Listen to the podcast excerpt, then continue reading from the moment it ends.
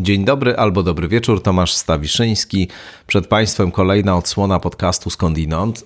Dzisiaj odrobinkę krótsza niż to ostatnimi czasy bywało. Tak godzina czterdzieści z hakiem trwa ta rozmowa z Radosławem Korzyckim, ale no po prostu brutalna proza życia nam się tutaj wdarła. Nasz gość spieszył się, musiał wyjść trochę wcześniej z tego nagrania, które miało się zacząć wcześniej, ale się zaczęło trochę później, też z powodu różnych okoliczności nieprzewidzianych. No, dlatego troszkę jest krócej, ale myślę, że gęsto i dużo różnych wątków tutaj w tej rozmowie się pojawia ciekawych.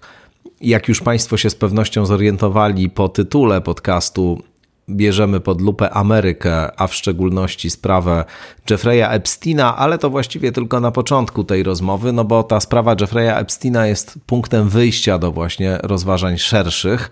Przyglądamy się karierze politycznej aktualnej Donalda Trumpa, perspektywom jego wyborów na kolejnego prezydenta Stanów Zjednoczonych, rozmawiamy o Bidenie, o teoriach spiskowych, o pandemii w Stanach Zjednoczonych, o geopolityce i różnych zaangażowaniach imperialnych tego kraju, także o konsekwencjach, jakie ewentualne wycofanie się na przykład Stanów z Europy, czy bardzo poważne ograniczenie albo zakończenie pomocy militarnej dla Ukrainy, co Trump zapowiada, może mieć dla nas i dla reszty świata.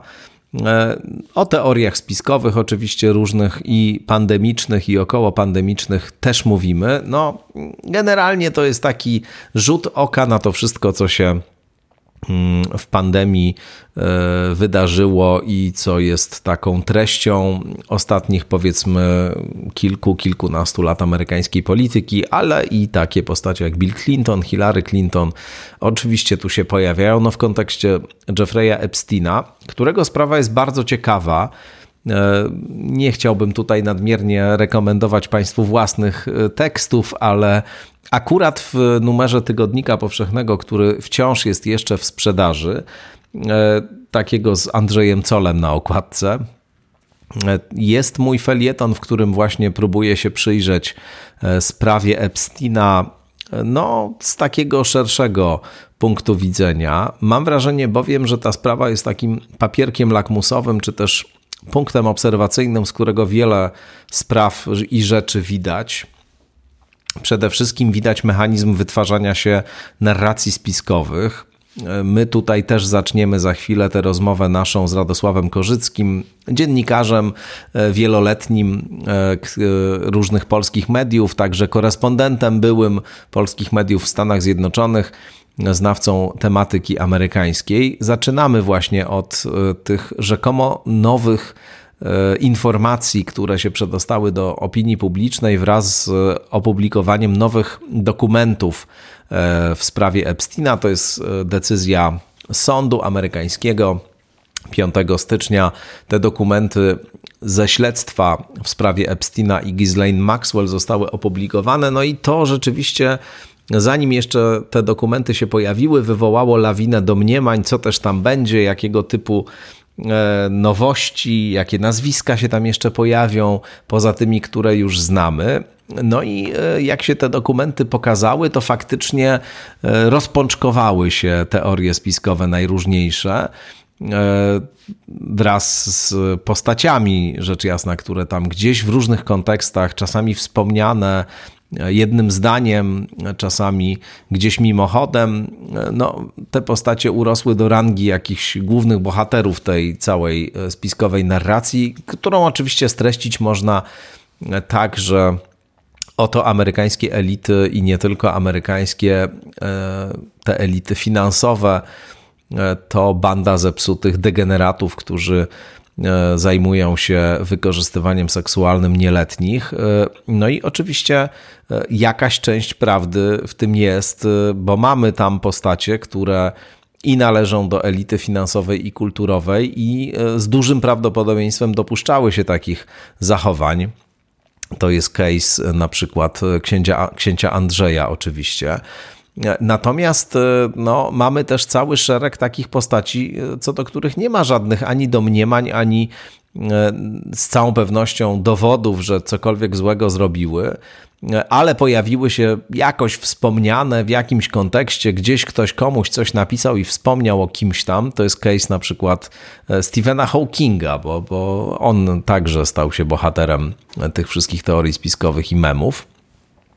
No i y, rzeczywiście to nie powstrzymuje, że mamy do czynienia z jakimiś wzmiankami tylko aktywnych twórców teorii spiskowych, bo y, rozpropagowują oni najbardziej fantastyczne narracje na ten temat.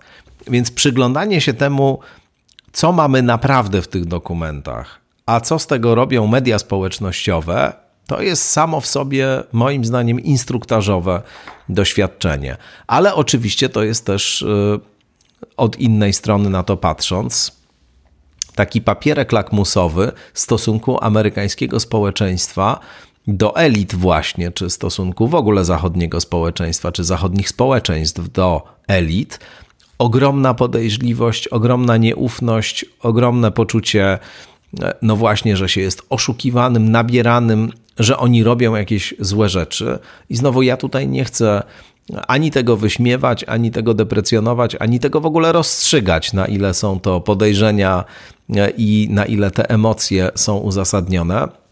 Warto się natomiast temu przyjrzeć, no i też zobaczyć jednak, jak wiele tutaj jest nadinterpretacji i fantazji na poziomie samego materiału dowodowego czy materiału empirycznego. Wydaje mi się, że to jest naprawdę coś ciekawego i interesującego, żeby przyjrzeć się temu, jak właśnie wytwarzają się takie najbardziej fantastyczne narracje, a ta sprawa daje do tego naprawdę dobre fundamenty w postaci właśnie tych dokumentów i tych dowodów oraz tego wszystkiego, co na ich temat napisano.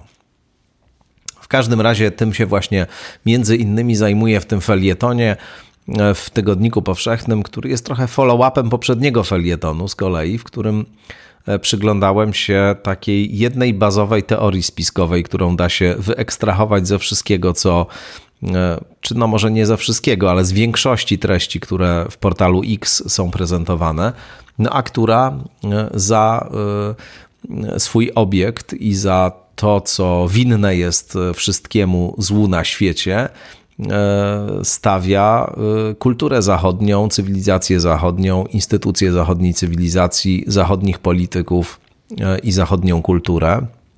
To jest na inną rozmowę, rzecz jasna, ale to jest rzeczywiście coś takiego, co, co wydaje mi się wyłaniać z tego krajobrazu pozornie chaotycznego i gęstego. To właśnie, że Zachód wszystkiemu jest winien i całe zło od Zachodu pochodzi. Tu się spotyka narracja spiskowa z pewną częścią zachodniej lewicy i z Władimirem Władimirowiczem Putinem oczywiście, no bo to jest właśnie coś takiego, co on od lat propaguje i podkreśla. Zresztą nieprzypadkowo część tych kont, które propagują tego typu treści, to są też konta, które bardzo przychylnie się o Rosji wypowiadają, a nie przychylnie o jej antagonistach i też chętnie właśnie różne wątki z rosyjskiej propagandy podejmują. No ale jak powiedziałem, to jest na inną rozmowę.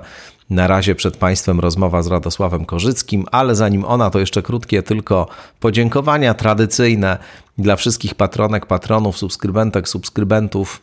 Bardzo dziękuję za każde wsparcie, bardzo do wspierania podcastu zachęcam. Dziękuję firmie Square Tax and Legal Services, doradcy podatkowi i prawnicy, za wsparcie rekordowe, masywne na Patronite. No i w ogóle wszystkim Państwu dziękuję za to, że sobie razem tutaj jesteśmy i myślimy nad niektórymi sprawami.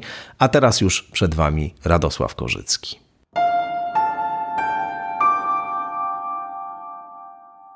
Radosław Korzycki gości w podcaście Skądinąd po raz pierwszy, ale też mam nadzieję, że nie po raz ostatni w tym podcaście się spotykamy. Dzień dobry, Radku. Dzień dobry, bardzo mi miło.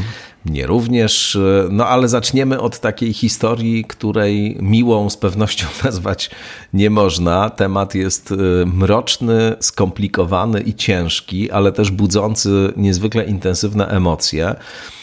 I też pomyślałem, że to jest taki temat, przez pryzmat którego można na bardzo wiele spraw popatrzeć i, i wiele problemów jakoś zaakcentować i, i tym się, myślę, w tej rozmowie tutaj zajmiemy. No chodzi o, jak już Państwo wiedzą, no bo Państwo słyszeli wstęp i znają nazwę odcinka, sprawę Jeffrey'a Epsteina, miliardera amerykańskiego, zmarłego w więzieniu jakiś czas temu. Pięć lat temu. Tak jest. Śmiercią samobójczą, przynajmniej taka jest wersja oficjalna, ale istnieje wiele domniemań, że być może nie do końca tak to właśnie wszystko przebiegało. Dużo tam dziwnych koincydencji. Kamery się zepsuły w celi akurat, kiedy Epstein się powiesił. No w ogóle zwykle się w takich jest, sytuacjach psują. To jest jakoś zaskakujące, że zawsze wtedy te kamery się psują. Ale też yy, niedawno mieliśmy jakby kolejną odsłonę tej, yy, tej sprawy. To znaczy ujawniono, tak sąd postanowił, część kolejną dokumentów ze śledztwa, różne zeznania, informacje dotyczące tego, kto tam się z Epsteinem kontaktował, kto u niego bywał. Wywołało to lawinę różnych postów, analiz w mediach społecznościowych, mnóstwo nowych teorii spiskowych i starych teorii spiskowych. Takie postacie jak David Icke się bardzo zaktywizowały, albo Alex Jones. Postują dumnie, że no widzicie, przecież myśmy od zawsze mówili, że elity światowe, biznesowe, polityczne to są pedofile, którzy wykorzystują dzieci i nie wiadomo co jeszcze robią. No ale mnóstwo też takich różnych pomniejszych kont, które, które teorie spiskowe propagują, też rozgrzało się do, do czerwoności. Zanim sobie pomówimy o tym mechanizmie tworzenia się teorii spiskowych, o tym co tam w tych nowych dokumentach jest naprawdę, a czego nie ma, to poprosiłbym Cię o to, żebyś po prostu też dla osób, które być może mają jakieś fragmentaryczne wiadomości o tej sprawie, tak po kolei od początku w skrócie opowiedział, kim ten Jeffrey Epstein był i dlaczego wyrósł na symbol powszechny zła, deprawacji i demoralizacji. Był miliarderem i... to jest słowo z anglosaskiego porządku, ale no, używane jest wszędzie. Był socialite, czyli był osobą, która się obraca na salonach. Saloniarzem. Można spróbować. Lwem salonowym. Lwem salonowym, tak, dokładnie. Tak możemy o nim mówić. W związku z tym miał bardzo wielu znajomych i bardzo szeroką siatkę związków z różnymi organizacjami, zaczynając od Kościoła katolickiego i Opus Dei, przez Dwór Brytyjski, po kalifornijski show biznes. Jeffrey Epstein miał wyspę prywatną w tropikach i to jest trzon problemu czy afery związanej. Dlaczego on się tych pieniędzy dorobił? A nie wiem. Naprawdę, bo nie to wiem. Jest też tajemnicza sprawa. Tak. Właściwie nikt do końca nie wie, skąd on te pieniądze miał. Jakieś dziwne operacje finansowe tak, robił. I pa- pamiętajmy, że w tle jest cała historia z kryzysem dwa tysiące ósmego roku, który się zaczął, znaczy zaczął to on się znacznie wcześniej, natomiast jego skutki poznaliśmy po bankructwie banku Lehman Brothers we wrześniu dwa tysiące ósmego roku. Wtedy świat i tacy prości ludzie jak my dwaj na przykład dowiedzieliśmy się, na czym polega współczesna w zglobalizowanym świecie gospodarka.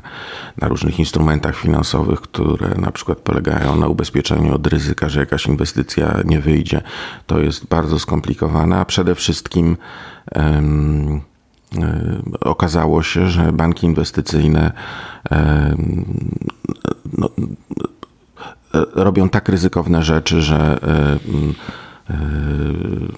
potem trzeba je ratować. To też był spór polityczny wokół tego. I w, w, w tle tej historii, znaczy polityczny w tym sensie spór, że ludzie się zastanawiali, czy dla ratowania światowej gospodarki opartej na amerykańskich bankach inwestycyjnych opłaca się wydawać pieniądze podatnika. żeby je ratować. Natomiast istotnie nikt do końca nie wie, skąd i, i na jakich operacjach finansowych i, i w jakich krajach, w jakich rajach podatkowych, albo jak zupełnie poza oficjalnym obiegiem pieniądze zarabiał no tak, bo, bo Jeffrey Epstein. On pracował w banku Bear Stearns przez pewien czas, pięć lat dokładnie. No, był tam takim człowiekiem Bear odpowiedzialnym. Bear Stearns to jest jeden z banków, które na samym początku miały ogromne kłopoty. Tak jest. W tym okresie dwa tysiące siódmy do dwa tysiące ósmego. Tak jest. W tysiąc dziewięćset osiemdziesiątym pierwszym roku podziękowano mu tam za współpracę pod zarzutami takimi niejasnymi do końca dzisiaj, ale generalnie najprawdopodobniej jakichś naruszeń tam dokonywał, przepisów prawa i tak dalej. No i założył sobie swoją firmę i, i potem już w ramach tej firmy doradczej, konsultingowej właśnie jak naj, najrozmaitsze operacje finansowe realizował. No, no bardzo ciekawe, bardzo ciekawe i też prowokujące różne domysły. Tak i teraz no, jest ten... Yy, podstawowy emocjonalny mechanizm, że w związku z tym, że pewne sprawy są niejasne, a jego znajomości szerokie i legendarne, to każdy sobie myśli, że coś tam w tle może być i jakaś sekretna struktura to, to, to wszystko spaja. Natomiast to zależy od tego, jak to jest emocjonalnie zorganizowany, albo zostaje na tym, albo zaczyna kombinować i, i stwarzać y, historię, u, łączyć różne kropki y, z, jeszcze z takim pa, paranoicznym podszyciem, y, no w zasadzie budować całe narracje, całe światy, tak. Co to tam mogło się, się wydarzyć. No i najistotniejszą rzeczą jest to, jest to że y, postawiono mu zarzuty y, pedofilii, y, prawdopodobnie organizował wycieczki różnych notabli na tą swoją wyspę, gdzie dwunastoletnie dziewczynki były ofiarami gwałtów, bo to trzeba w ten sposób nazwać. Musimy jednocześnie tu się zatrzymać, dlatego że nie został nigdy skazany. To znaczy postawiono mu zarzuty, czekał na proces i wówczas popełnił samobójstwo. To znaczy... W więzieniu siedzi Ghislaine Maxwell, to tak, jest jego... jego przyjaciółka, jakaś współpracowniczka. Właściwie ta relacja, która ich łączyła, też do końca nie jest jasna. Ale jest to osoba, która no, występowała, znowu nazwijmy sprawy po imieniu, w funkcji stręczycielki. Dosłownie tak. Jej nazwisko też przewija się w różnych, znaczy w aktach sprawy, to, to nie tylko, bo ona rzeczywiście jest odizolowana teraz i To, to nie jest koniec jej, jej wątku, natomiast w różnych doniesieniach prasowych dotyczących drugoplanowych bohaterów. I ona akurat afery. została skazana. Ona została skazana. Tak, jej nazwisko to jest, to jest poboczny, ale istotny wątek tego. Jej nazwisko pojawia się w kontekście półspiskowych teorii, raczej takich insynuacyjnych opowieści publicystycznych wokół śmierci Elżbiety drugiej. Mianowicie, że Ghislaine e, przyczyniła się do tej śmierci w ten sposób, że królowa przez nią miała tyle trosk, że e, jej życie przedwcześnie w wieku, tam nie pamiętam, dziewięćdziesięciu siedmiu lat, bo przecież mogła żyć sto pięć, e, tak jak członkowie jej rodziny, e, się skończyło. No, tutaj musimy wobec tego przywołać postać księcia Andrzeja. A właśnie, dlaczego, dlaczego tak, te troski? Stąd te troski. Drugi syn, czyli książę Jorku, książę Jorku Andrzej, latał z Epsteinem często odrzutowcem na tę jego wyspę i po tym, jak się okazało, że no, mógł uczestniczyć w tych orgiach, został odsunięty od, od dworu, nie, nie, nie pełni oficjalnych ról. Natomiast... Jedna z tych dziewcząt, które, czy właściwie już kobiet, które były stręczone przez Maxwell i wykorzystywane przez Epsteina i jego i gwałcone przez jego znajomych, tak to, tak to określmy, Virginia Giuffre, to jest właśnie osoba, która bezpośrednio oskarża księcia Andrzeja o gwałt. No i ona bardzo wiele takich informacji przedstawiła opinii publicznej i również w tych wszystkich w tych wszystkich procesach sądowych i przesłuchaniach, które do tej pory się odbyły, z których wynika, że on tam był jedną z postaci, powiedzmy, najaktywniejszych i się bardzo z tym Epsteinem przyjaźnił. Rzeczywiście też są zdjęcia, na których jest Virginia Giuffre razem mhm. z księciem Andrzejem i, i, i z Epsteinem również. Także no jest to postać bardzo tam aktywna i, i też chyba należy domniemywać po tym, że go tak schowano w pewnym momencie całkowicie tak. i go tam nawet pozbawiono tych różnych k- k- książęcych uprawnień i tak dalej, no że, że, że, że to są rzeczy zasadne. Zgadza się. I też król swojego brata teraz źle podobno traktuje ze względu na te zaszłości, no tak. na te wydarzenia. Ale co ciekawe, i to już jest absolutny pudelek, na tym samym samolotem latała z nim jego była żona, księżna, ja nie wiem, ją to już dawno chyba pozbawiono tego tytułu, czy nie, nieważne, nas to w sumie nie powinno interesować, księżna Sara, która często też w różnych aferach swojemu byłemu mężowi towarzyszyła i są najlepszymi przyjaciółmi, więc widziała na własne oczy, co tam się działo. To taki bardzo rozrywkowy element tej całej historii. Tu jeszcze, jak jesteśmy przy tych takich barwnych historiach, to jednym z takich wątków, które się przewijają w tych rozmaitych narracjach spiskowych, jest postać Roberta Maxwella, czyli ojca Ghislaine Maxwell. Był to człowiek, który był, był uznawany za szpiega Mossadu. No to nawet prawie, nie wiedziałem. Prawie na pewno był tym szpiegiem Mossadu, ale tak do końca właśnie na sto procent. Jak to w przypadku dobrze zakonspirowanych szpiegów nie wiadomo, aczkolwiek ci wszyscy specjaliści od teorii spiskowych no oczywiście wiedzą to na pewno. To jest człowiek z rodziny zresztą żydowskiej, urodzony w Czechosłowacji, obywatel brytyjski później. No, bardzo ciekawa historia życia i, i skomplikowana, pokręcona, natomiast taka oczywiście też, która budzi te wszystkie skojarzenia i, i fantazje. Dotykasz bardzo istotnej sprawy.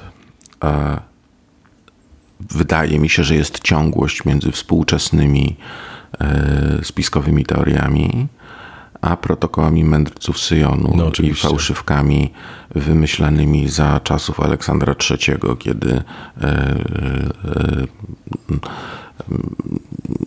państwo rosyjskie, będące wtedy e, caratem, e, sztucznie generowało e, różne spiskowe teorie, czym wywołało tą najnowocześniejszą, czy tą, tą, tą falę antysemityzmu, która doprowadziła do tego, do czego doprowadziła w dwudziestym wieku. I cały czas ci Żydzi są w tle, e, dlatego też wydaje mi się, że jest ciągłość.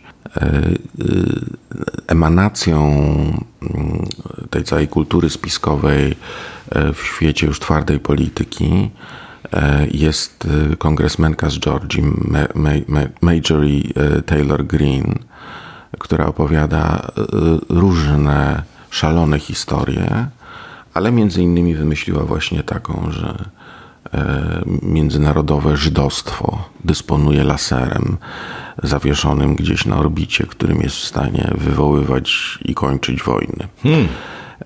I to chyba, wydaje mi się, że był taki paroksyzm Tego, tego szaleństwa, znaczy tego nurtu, tego szaleństwa ze spiskowymi teoriami, a to nie jest anonimowa osoba albo bot, e, który, który generuje jakąś treść, teraz żyjemy w czasach sztucznej inteligencji, tylko realna osoba, która decyduje o przyszłości Ameryki i porządku na, na świecie, głosując na przykład za wsparciem wojny na Ukrainie. Jest kongresmenką.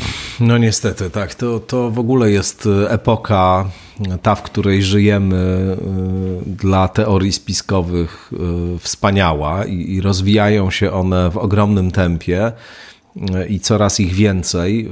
Po pandemii tylko to wszystko przyspieszyło, a nie odwrotnie, bo były takie domniemania, że może właśnie po pandemii to poziom zaufania do nauki wzrośnie. Stało się dokładnie na odwrót. Jest jeszcze gorzej niż było wcześniej. Ale wracając do historii Epsteina, no to mamy tą jego śmierć zagadkową. Która już się stała memem. Która się już stała memem.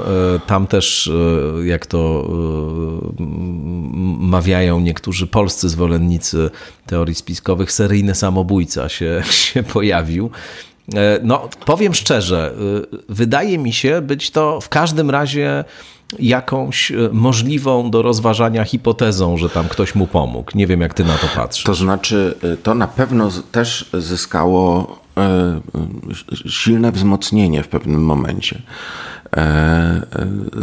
Zanim do tej popkulturowej części przejdę, to koroner tradycyjnie tam badał zwłoki i ogłosił, że Epstein się powiesił w celi i ówczesny burmistrz Nowego Jorku, kojarzony z dwiema strukturami, to znaczy skrajnie lewym skrzydłem Partii Demokratycznej oraz mafią, która dalej w Nowym Jorku istnieje i zajmuje się, jak wiemy, z serialu, który dział się w New Jersey, ale promieniował na, na miasto Nowy Jork, którego ostatnio minęła dwudziesta piąta rocznica emisji pierwszego odcinka The Sopranos, czyli całego biznesu śmieciowego. Ta mafia tam istnieje i, i, i de Blasio był z nią kojarzony. On odrzucił raport koronera, uznał, że to jest wszystko niemożliwe, więc polityk na tak wysokim stanowisku zakwestionował okoliczności, czy, czy podawane do publicznej wiadomości okoliczności śmierci Epsteina i, i, i to, tak jak mówię, to wzmocniło mm, albo dało pożywkę na, na, na ten grunt, na którym zaczęły rosnąć różne spiskowe teorie. A druga rzecz to jest oczywiście popkultura. Nie jestem antropologiem.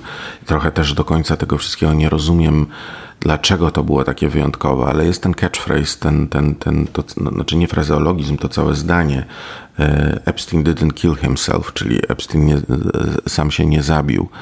I, i to ma r- różne mm, przejawy w świecie, bo to są i wlepki, i cała kultura wlepkowa, którą, przez którą myśmy przechodzili.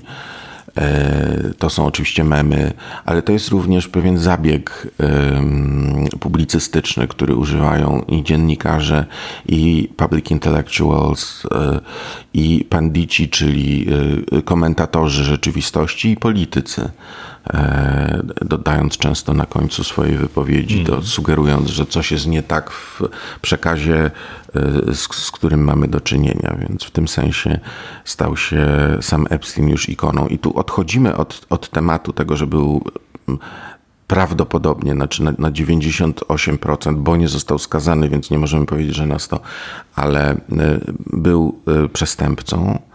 To jest inna sprawa, a druga sprawa to są właśnie teorie wokół jego śmierci i... i, i No, są też alternatywne badania wykonane przez osoby, które zostały przez rodzinę jego tam zatrudnione i z tych badań wynika, że to nie było powieszenie, tylko że tam nos, nosi to znamiona jakiegoś, jakiegoś duszenia ewidentnie, więc tutaj oczywiście są takie rozmaite teorie. Jego brat Mark jest, jest takim aktywnym też jego, no nie chcę powiedzieć, że adwokatem, ale w każdym razie pojawia się w różnych mediach i, i się wypowiada też na ten temat. No tu oczywiście za tym podejrzeniem, że mamy do czynienia z sytuacją nie śmierci z własnej ręki, tylko śmierci w wyniku morderstwa, stoi takie domniemanie, że w gruncie rzeczy myśmy się bardzo mało dowiedzieli o tym, co tam się rzeczywiście działo i na tej wyspie, i w kręgu w którym Epstein się obracał. No tak pokrótce żeśmy powiedzieli tylko o tych jego różnych interesach finansowych, ale tam rzecz jasna jego działalność jest bardzo rozległa i tam tych firm miał bardzo wiele i, i, i różne takie właśnie sieci zależności pomiędzy nim a politykami, a biznesem, a elitami szeroko rozumianymi, nie tylko amerykańskimi, ale i europejskimi, były bardzo, bardzo rozległe i to też jest tak do końca wszystko niejasne. Więc za tym stoi takie przekonanie, że no, mamy do czynienia z sytuacją, w której różne rzeczy dzieją się za zamkniętymi drzwiami. Ludzie bardzo bogaci mogą sobie pozwolić na to, żeby no właśnie robić te rzeczy, które niedostępne są zwykłym zjadaczom chleba, zakazane prawnie. Chodzi oczywiście o narkotyki, seks w sposób uprawiany, w sposób nie, nie, nie skrępowany całkowicie. Mnóstwo młodych kobiet, mnóstwo narkotyków, mnóstwo pieniędzy. No i przedstawiciele zachodnich elit tam w tym wszystkim. Więc tam jest takie domniemanie, my się wszystkiego nie dowiedzieliśmy, na pewno jest tam drugie dno. Jakby tam poskrobać trochę, to byłoby mnóstwo materiałów kompromitujących dla tych najbardziej potężnych ludzi na świecie. W tym dwóch byłych prezydentów tym, Stanów Zjednoczonych. Dokładnie, Bill Clinton i też Obama się tam skądinąd pojawia w tych nowych dokumentach, no ale trzech. Ty masz na myśli Donalda, Trump. Donalda Trumpa, rzecz jasna. No i no właśnie, to To może przejdźmy do tych różnych domniemań, teorii spiskowych i tak dalej. Jak, jak ty to widzisz yy, yy, na razie na poziomie powiedzmy czegoś, co nie musi być teorią spiskową, czy nie jest teorią spiskową, tylko jest pewną hipotezą dotyczącą tego, że no jest jakoś prawdopodobne, że my wielu tutaj rzeczy nie wiemy i że może jednak rzeczywiście tego Epsteina postanowiono uciszyć. Uh. Reprezentanci prawni i P R-owcy Billa Clintona komentowali sprawę, że by prezydent od dwudziestu lat nie miał żadnego związku z Epsteinem, a kiedyś rzeczywiście. W jakiś sposób też sam Clinton nie, nie zabierał głosu, natomiast oczywiście Trump nie polega na P R-owcach ani na prawnikach, lubi zabierać głos i się stanowczo od tego odcina. No ale tutaj każdy człowiek dysponuje jakimś potencjałem wyobraźni, w związku z tym, że obaj wymienieni mężczyźni, czyli Clinton i Trump, mieli różne przygody w życiu, jeśli chodzi na przykład o niewierność małżeńską. Prezydentura jednego prawie się z tego powodu skończyła.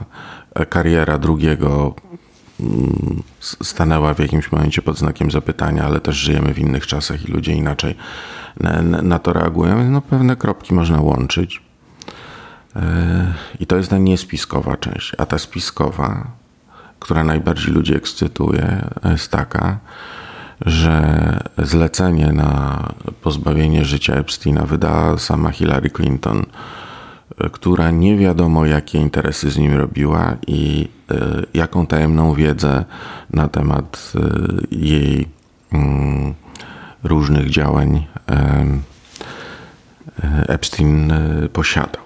I to jest uprzednie ta cała konstrukcja tej teorii spiskowej jest uprzednia wobec śmierci Epsteina. Mianowicie wyjątkowo specjaliści od teorii spiskowych upodobali sobie małżeństwo Clintonów, a w, a w ramach tego małżeństwa szczególnie Hillary Clinton. Kampania wyborcza dwa tysiące szesnastego roku, w której, co zaskoczyło cały świat, Donald Trump pokonał Hillary Clinton, znaczy pokonał. Został prezydentem wskutek specyficznej amerykańskiej ordynacji wyborczej. Ta kampania i wzrost popularności Trumpa to był renesans spiskowych teorii. I, i tutaj też najistotniejszym wątkiem jest to, że jakoby Hillary Clinton stała na czele międzynarodowej siatki pedofilów. Wyciekły jej e-maile, korzystała z niezabezpieczonej skrzynki, tam się często przejawiała taka fraza zamawiamy pizzę. Słynne Pizzagate. Dokładnie. Tak. I e, szef jej kampanii John Podesta e, t, tego sformułowania e, używał i spiskow, znaczy e, amatorzy spiskowych teorii uznali, że to jest kryptonim po prostu zamawiania małej dziewczynki do e, celu jakby z, z seksualnego jej wykorzystania. Do tego stopnia to pobudziło um, wyobraźnię, że pewna drobna, nieistotna yy, waszyngtońska pizzeria, nie pamiętam jej nazwy, Ping Pong, coś tam, coś tam. To ona się nazywała Ping Pong i tam jeszcze jakieś trzecie słowo było. Yy, miała być niby sztabem tej międzynarodowej siatki pedofilów i tam w pewnym momencie Z kilka ktoś dni przyszedł. Ktoś przyszedł z bronią i, i, i próbował z, z wymierzyć sprawiedliwość tym złym ludziom. I od Comet tego, Ping Pong, Comet ładnie Ping się Pong, nazywa. Tak. Tak. I od tego czasu Hillary Clinton uchodzi za matkę chrzestną wszystkich pedofilów na świecie, dlatego tak bardzo łatwo było ją powiązać ze śmiercią Epsteina. I to jest, to jest najistotniejsza spiskowa teoria, która ma moim zdaniem konsekwencje polityczne. No tutaj y, rzeczywiście było to jednym z najgorętszych wątków y, wokół, w tych wszystkich dyskusjach wokół y, dokumentów ujawnionych na początku stycznia y, na skutek decyzji sądu. piątego stycznia. piątego stycznia dokładnie. Ja przyglądałem się, już mając na uwadze, że bardzo chciałbym zrobić tą rozmowę z tobą wokół, wokół Epsteina, przyglądałem się temu już tak miesiąc, półtora miesiąca wcześniej, zanim się jeszcze te dokumenty pojawiły i później zaraz po ich opublikowaniu. No i rzeczywiście bardzo starannie badano, co tam Clintonowie piszą, robią, gdzie wyjeżdżają. Pamiętam taki triumfalny post jednego z głównych propagatorów teorii spiskowych, dzisiaj bardzo popularnych w Stanach, który, który jakoś tam w styczniu właśnie już po publikacji tych, tych dokumentów pisał, że Clintonowie są w Meksyku i nie wracają, pojechali tam się z jakiegoś powodu, nie wracają. Nie wiem, czy już wrócili, czy nie wrócili. Przypuszczam, że, że w końcu wrócili, ale wtedy jeszcze byli tam i to miało znaczyć, że z całą pewnością prawdopodobnie szykują się do ucieczki. Powiedz, co twoim zdaniem jest źródłem tego, tego właśnie, tej erupcji wyobraźni wokół samych Clintonów? Dlaczego oni są oboje tak bardzo tutaj obecni w tych wszystkich narracjach spiskowych, to po pierwsze, a po drugie, co właściwie tam w tych nowych dokumentach na temat Clintonów jest, bo, bo wydaje mi się, że jest tak naprawdę niewiele albo prawie nic względem tego, co myśmy tam już wcześniej wiedzieli. To, co powiedziałeś na końcu, jest najistotniejsze. Znaczy, od tego wyjdźmy, że nie ma żadnych twardych rzeczy, żadnych kwitów. Więc znowu wracamy do tej przestrzeni insynuacyjnej. Jest dokładnie taka wypowiedź, tylko cytowany jest Epstein w tych nowych dokumentach, czy przepraszam, cytowana jest jedna z kobiet, które były wykorzystywane przez, przez Epsteina, jakoś funkcjonowały w tym kręgu, która mówi, że kiedyś Epstein jej powiedział, że Clinton lubi młode kobiety. Clinton likes them young. O, tak dokładnie brzmi ta, brzmi ta fraza, która się pojawia w jednej z wypowiedzi. No, może to budzić yy, yy, jakieś, powiedziałbym, yy, spiskowe, spiskowe wyobrażenia. Yy, no tak, a poza tym nie jest tajemną wiedzą i nie jest szerzeniem nieprawdy stwierdzenie, że rzeczywiście lubi, bo przypomnijmy, że równe dwadzieścia pięć lat temu, czyli na przełomie dziewięćdziesiątego ósmego i dziewięćdziesiątego dziewiątego roku zimą, toczył się proces o impeachment prezydenta tak. Clintona, który miał składać przed Wielką Ławą Przysięgłych fałszywe zeznania, że nie miał żadnych relacji ze stażystką w Białym Domu, Moniką tak Lewinsky, a y, się okazało, że jednak miał, co zaważyło na jego prezydenturze i małżeństwie. Y, w specyficznej też sytuacji pod, postawiło Hillary Clinton w y, y, w całym ruchu feministycznym, to znaczy feministki zadawały pytania, Czy, czy, czy Hillary jest cyniczna, czy jest słaba, że nie potrafi poradzić sobie z własnym małżeństwem w obliczu takiego naruszenia, jakim była zdrada. I długo naprawianie relacji z ruchem feministycznym Hillary zajęło potem. A jej zaangażowania w sprawy kobiet od późnych lat sześćdziesiątych naprawdę nie można jej odmówić. No właśnie, zostawmy na sekundę Billa, skupmy się na Hillary. Bill jest emerytem od dwudziestu czterech lat, od dwudziestu trzech lat. Hillary Clinton cały czas w polityce była obecna. Dwa razy kandydowała na prezydenta i jeden raz prawie nim została, nawet dostała więcej głosów niż rywal, który koniec końców został prezydentem. Była ministrem spraw zagranicznych przez cztery lata. I ona uosabia w oczach ludu, a przynajmniej części ludu, waszyngtoński establishment, który dla niektórych jest syndykatem zbrodni. I to jest też istotny element spiskowych teorii, to znaczy na których skądinąd Donald, Donald Trump budował swoją kampanię wyborczą i w dwa tysiące szesnastym roku i buduje ją teraz, gdyż kandyduje znowu na prezydenta i wszystko na to wskazuje, że będzie kandydatem Partii Republikańskiej, bo tak chcą wyborcy Partii Republikańskiej. To czy wygra, czy nie, a są już jakieś sondaże, zostawmy, bo jest na to za wcześnie, ale y, kandydatem y, republikanów będzie. On szedł do wyborów, czy idzie znowu do wyborów z hasłem Drain the Swamp, czyli osuszyć bagno, to bagno waszyngtońskie, którego twarzą dla niego jest Hillary Clinton i jej potencjalne podejrzane interesy w różnych częściach Ameryki i świata. I to jest podstawa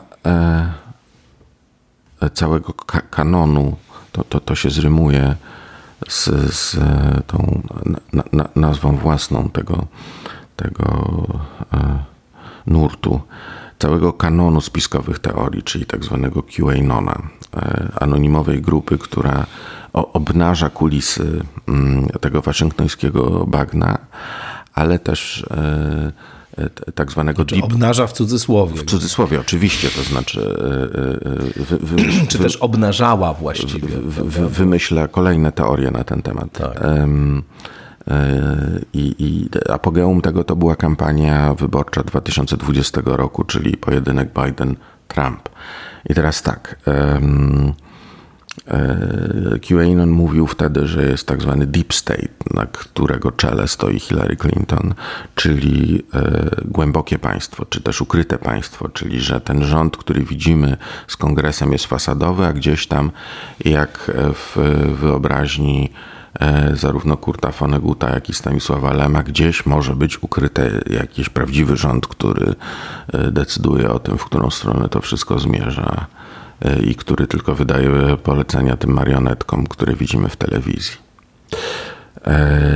I, i no stąd to, obecność Hillary Clinton jako z, znowu matki chrzestnej tego. A, a dlaczego wybrali sobie Hillary Clinton? Dlaczego to w dużym stopniu w ogóle nie rusza Bidena, który jest prezydentem? Dlaczego prawie w tym nie ma Obamy, to ja nie mam pojęcia. No ja bym może, dodał... może dlatego, że jest kobietą.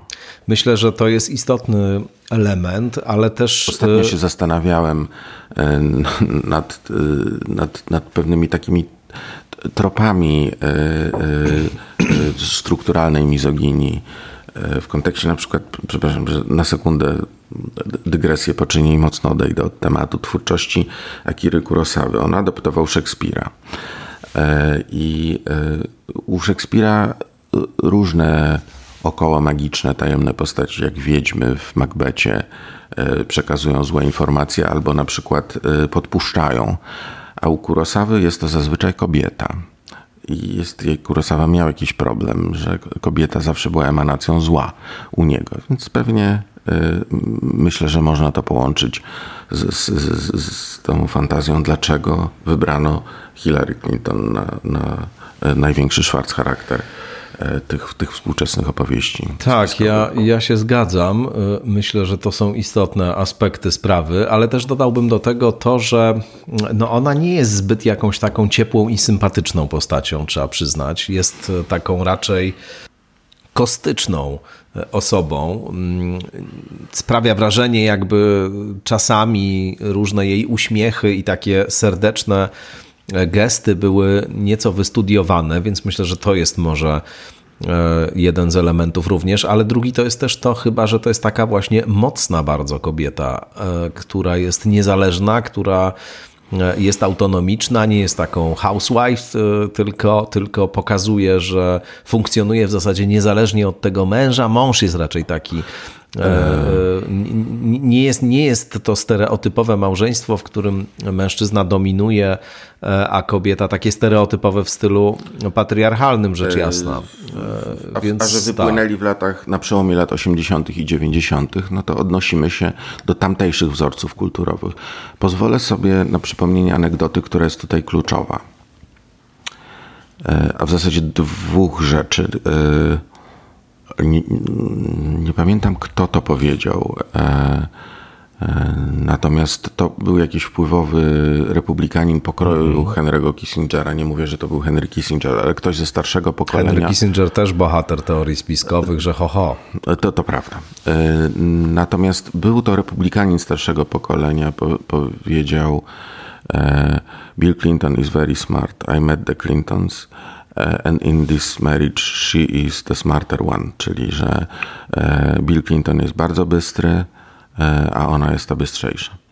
Natomiast wrócę do tej anegdoty, która ma różne postaci.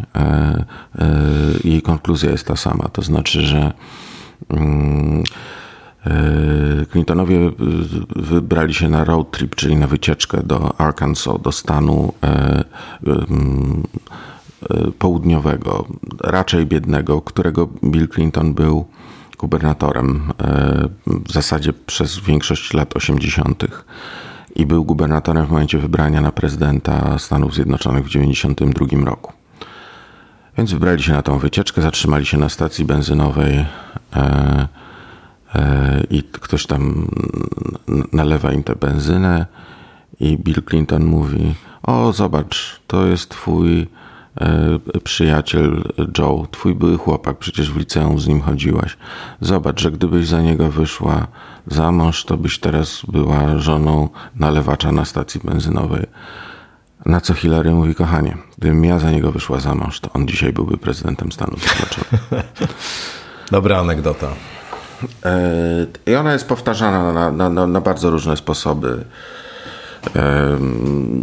I, i, i, i jakby oddaje jakąś prawdę o tym małżeństwie. Rzeczywiście Bill Clinton miał super zdolności telegeniczne, które go wy, wy, wy, wyrzuciły na sam wierzch właśnie w latach dziewięćdziesiątych, a Hillary jest ich kompletnie pozbawiona i to jej karierę ewidentnie uszkodziło. Natomiast zajmuję się tym ponad dwadzieścia lat i widziałem różnych kandydatów. Powiedziałbym, że ona jest najzdolniejszym politykiem, który nigdy nie został prezydentem. I nie mówię tylko o tych, nie mówię tylko o dwudziestym pierwszym wieku, kiedy, kiedy zawodowo przyglądałem się tym kampaniom, a w zasadzie o, o też całym wieku dwudziestym, kiedy, kiedy yy, mm, no, kam, kampanie wyborcze stały się częścią medialnej rzeczywistości. Mhm.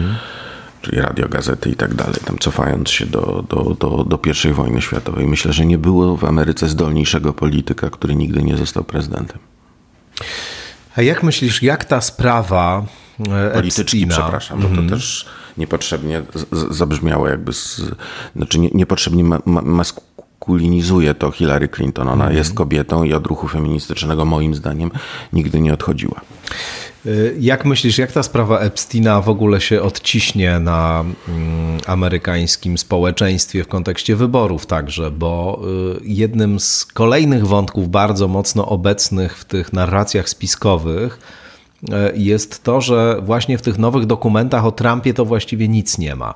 Tam się nawet Steven Hawking w pewnym momencie pojawia. No tak, i były z tego... No, to jest w ogóle temat, tak. memoidalny wątek, nie, niewątpliwie, ponieważ memów ze Stevenem Hawkingiem w kontekście Epsteina jest cała masa, ale tam to już w ogóle jest bardzo grubymi nićmi szyte wszystko i nie ma rzecz jasna żadnych dowodów na to, że Stephen Hawking cokolwiek tam realnie z tym miał wspólnego, więc to jest tylko już egzotyka pełna, ale na pewno też coś takiego, co, co pobudziło wyobraźnię, bo właściwie każdy przedstawiciel elit, każdy przedstawiciel elity naukowej, biznesowej, nie wiem, artystycznej, który tam gdzieś w ogóle w jakimkolwiek kontekście się pojawił, no natychmiast był brany na celownik i obrabiany na, na różne sposoby. To i Toma Hanksa spotkało i tam różnych innych. Ja mam swój inny ulubiony wątek. No. Mianowicie Cate Blanchett. O, proszę bardzo. Ona jest na liście. Ja się od dłuższego czasu, szczególnie po Oscarach zeszłorocznych, zastanawiam, jak bardzo ona się scaliła z bohaterką swojego mm. filmu, w którym zagrała rolę życia. Jest to też mój ulubiony film dwa tysiące dwudziestego drugiego roku, czyli Tar. O, e, tar po angielsku to znaczy smoła. To jest kluczowe dla, dla mm, zrozumienia historii tej bohaterki, która jednak samemu będąc predatorem, czyli drapieżcą, znaczy będąc osobą przemocową, stała się ofiarą przemocy. I to, że ona jest kobietą, te, te, też było istotne, tak jak w dawnych czasach, jakby czarownicę kąpano w smole. Natomiast jest to historia dyrygentki, która nadużywała władzy. Nie będę spoilować, bardzo polecam ten film, która została, i to jest pierwszy w zasadzie mainstreamowy film o cancelingu, to znaczy z, została w zasadzie wykluczona z, straciła pracę, została wykluczona ze świata, swojego świata, i musiała się przenieść do innego, to znaczy musiała się schować. Jest istotne dlatego, że, że, że tam jest również przemoc seksualna, to znaczy nadużywanie pozycji, a jest to kobieta, o, znaczy bohaterka jest kobietą o orientacji nieheteroseksualnej, która nadużywa i, i inne kobiety. Jedna z jej powodów, to jest na samym początku filmu, więc, więc wiele nie spoiluje, zrobiła sobie krzywdę. I, i w tym momencie na, nazwisko Cate Blanchett na liście, wokół której jest aura takich samych rzeczy, jakie, jakie działy, działy się w tym filmie i, i, i, i jakie spotkały jej bohaterkę, no też robi, znaczy działa na wyobraźnię. A to była jej rola życia, ona bardzo liczyła na Oscara i nawet patrzyłem na jej minę w momencie, w którym go nie dostawała, że w tym momencie zrobiła, Cate Blanchett zrobiła minę Lydii Tar, więc teraz też prawdopodobnie musi się, musi się podobnie czuć. I dla mnie to był najciekawszy z tych wątków, a tam się bardzo różne nazwiska przewijają, już nie pamiętam, Cameron Diaz tam jest. I, i, i jeszcze parę Michael Jackson. Osób. O tak, właśnie. Michael Jackson był sąsiadem Epsteina, Epsteina przez, przez jakiś czas w, jednym z, w jednej z, z, z ich rezydencji, i, i rezydencji Jacksona, i rezydencji Epsteina. No ale, no nie wiem, Woody Allen też tam się pojawia, ale w kontekście jakichś obiadów, na których bywał razem z małżonką, i podkreśla, że tam nigdy nic nie było poza tym, że wyłącznie w towarzystwie żony się na tych spotkaniach pojawiał. No, jednym nie, z... nie ma na liście Karola Wojtyły, natomiast jest bardzo dużo zdjęć, jak na audiencjach Epstein bywał w Watykanie. Tak, tak. Jest Noam Chomsky, to jest z kolei mój chyba ulubiony wątek. Noam Chomsky, który jakieś przelewy odbiera od Epsteina. A to tym bardziej może pobudzać wyobraźnię prawicy. O, oczywiście, że pobudza. Co więcej, kiedy dziennikarz jednej z gazet amerykańskich zwrócił się do Noama Chomskiego z pytaniem, o co chodzi z tymi pieniędzmi, które od Epsteina dostał, to Chomsky mu odpisał, że po pierwsze, nie wasza sprawa. To jest pierwsza rzecz, jaką odpowiedział. No a później twierdził, że to są jakieś operacje finansowe, że poprosił Epsteina o jakieś doradztwo finansowe właśnie w związku z oszczędnościami, co z tymi oszczędnościami zrobić i tak dalej. No i on mu tam coś przelał, tamten mu przelał z powrotem, że to była kwestia właśnie związana z tego typu sprawami.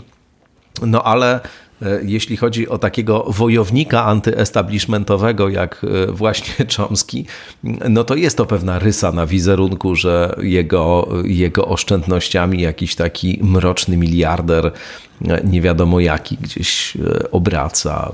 Przynajmniej ja jakoś się trochę zawiodłem na, na Chomskim. Nie, nie, nie pierwszy raz oczywiście, bo, bo jego różne wypowiedzi dotyczące Ukrainy i Rosji na przykład też były bardzo rozczarowujące, no ale to można się spodziewać, bo on najbardziej ze wszystkiego na świecie nienawidzi Ameryki, więc jakby to jest rzeczywiście najstraszniejszy kraj winny wszystkiemu złu, które świat spotkało, więc, więc tu rzeczywiście to... Hmm.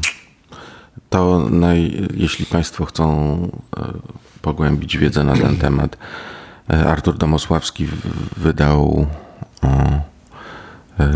zestaw swoich wywiadów z różnymi intelektualistami, nie wiem, dwa tysiące szóstym roku, no dwadzieścia lat temu, coś, coś, coś koło tego, to się nazywa Ameryka Zbuntowana i tam jest wywiad Chomsky. z Chomskim, w którym jest jego credo, w tym kontekście, o którym Tomek wspomniał, że rzeczywiście największym złem na całym świecie jest Ameryka. Słuchaj, ja, ja go odwiedziłem w roku dwa tysiące osiemnastym.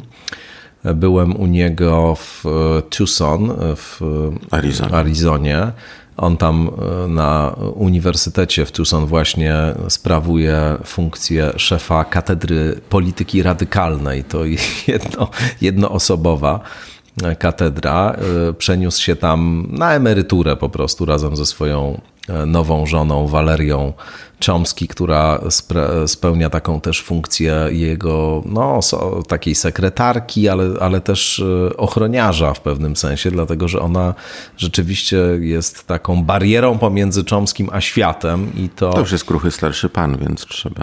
Tak, jakkolwiek głowa tam ochronić. Pracuje niewątpliwie i to się udało Zuzannie Lewandowskiej z ówczesnej redakcji Przekrojów, w której, w której wtedy pracowałem, już nieistniejącej niestety zupełnie, bo się, się ro, ro, rozpędzone to wszystko zostało, tak ogólnie rzecz ujmując. No w każdym razie, w każdym razie jak tam do niego pojechałem, to on mnie przekonywał bardzo poważnie i tak to zresztą jest do przeczytania, mogą Państwo odszukać ten, ten wywiad. On mnie bardzo poważnie przekonywał i, i w ogóle nie, nie, nie było tam nawet minimalnego mrugnięcia okiem, że partia republikańska jest gorsza od Adolfa Hitlera i to była jedna z głównych tez, które się tam pojawiały, że, że oni są gorsi od Adolfa Hitlera, a chodziło mu w szczególności o mm, politykę klimatyczną i o te ich różne przekonania dotyczące ocieplenia globalnego, no bo powiadał, Hitler był człowiekiem, który chciał zlikwidować tylko jedną nację. E, oczywiście przy okazji jeszcze wiele e, zła poczynił i wiele żyć Innym odebrał, nacją. Ale jego takim jakby definiowanym celem było pozbycie się jednej nacji, natomiast oni chcą całą ludzkość zniszczyć po prostu planowo i w związku z tym są gorsi od Hitlera i to nie ma tutaj żadnej przesady, tłumaczył.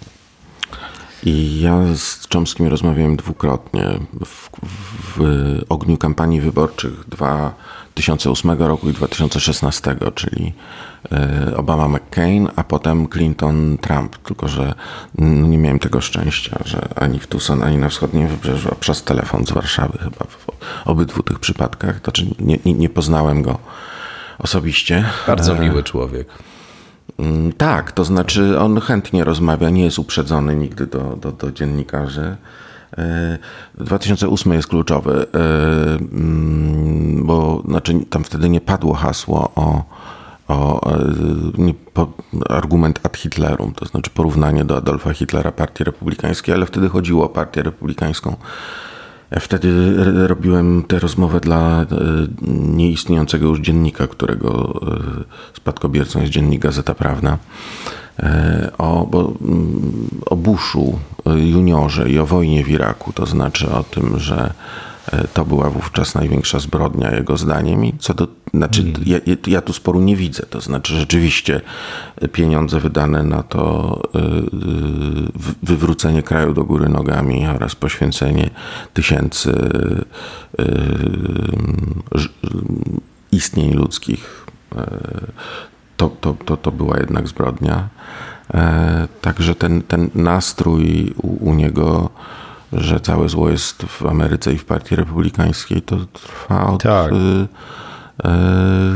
w Korei chyba, czyli on te poglądy głosi od siedemdziesięciu lat.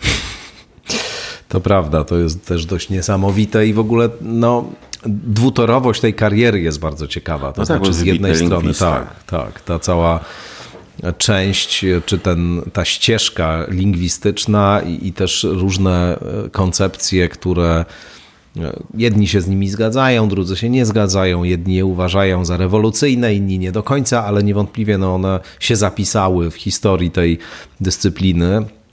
Z drugiej strony właśnie cała ta warstwa, czy ta ścieżka tego aktywizmu politycznego, bardzo radykalnego, no ale to jest na, na inną rozmowę. W każdym razie... Niektórzy wydawcy odmawiają drukowania wywiadów z Noamem tak, Chomskim. Tak bywa.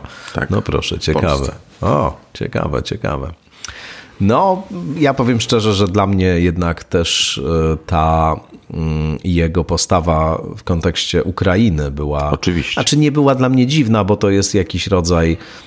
czegoś, co, co charakteryzuje pewną część zachodniej lewicy. Właśnie ten rodzaj takiego przekonania, że wszystko, co najgorsze, to jest Zachód, ergo co nie jest Zachodem, to zawsze jest lepsze niż to, co Zachodem jest. No i potem się ląduje z Putinem w jednym właśnie i, i, z, i z Xi Jinpingem i tak dalej w jednej, w jednej zagrodzie, więc to jest takie ryzykowne dosyć. W każdym razie wróciłbym do tego wątku poprzedniego, mm-hmm. zanim jeszcze w, odpłynęliśmy w to, co bardzo lubimy, czyli w pewną dygresję. Zresztą dygresja jest sercem rozmowy, moim zdaniem.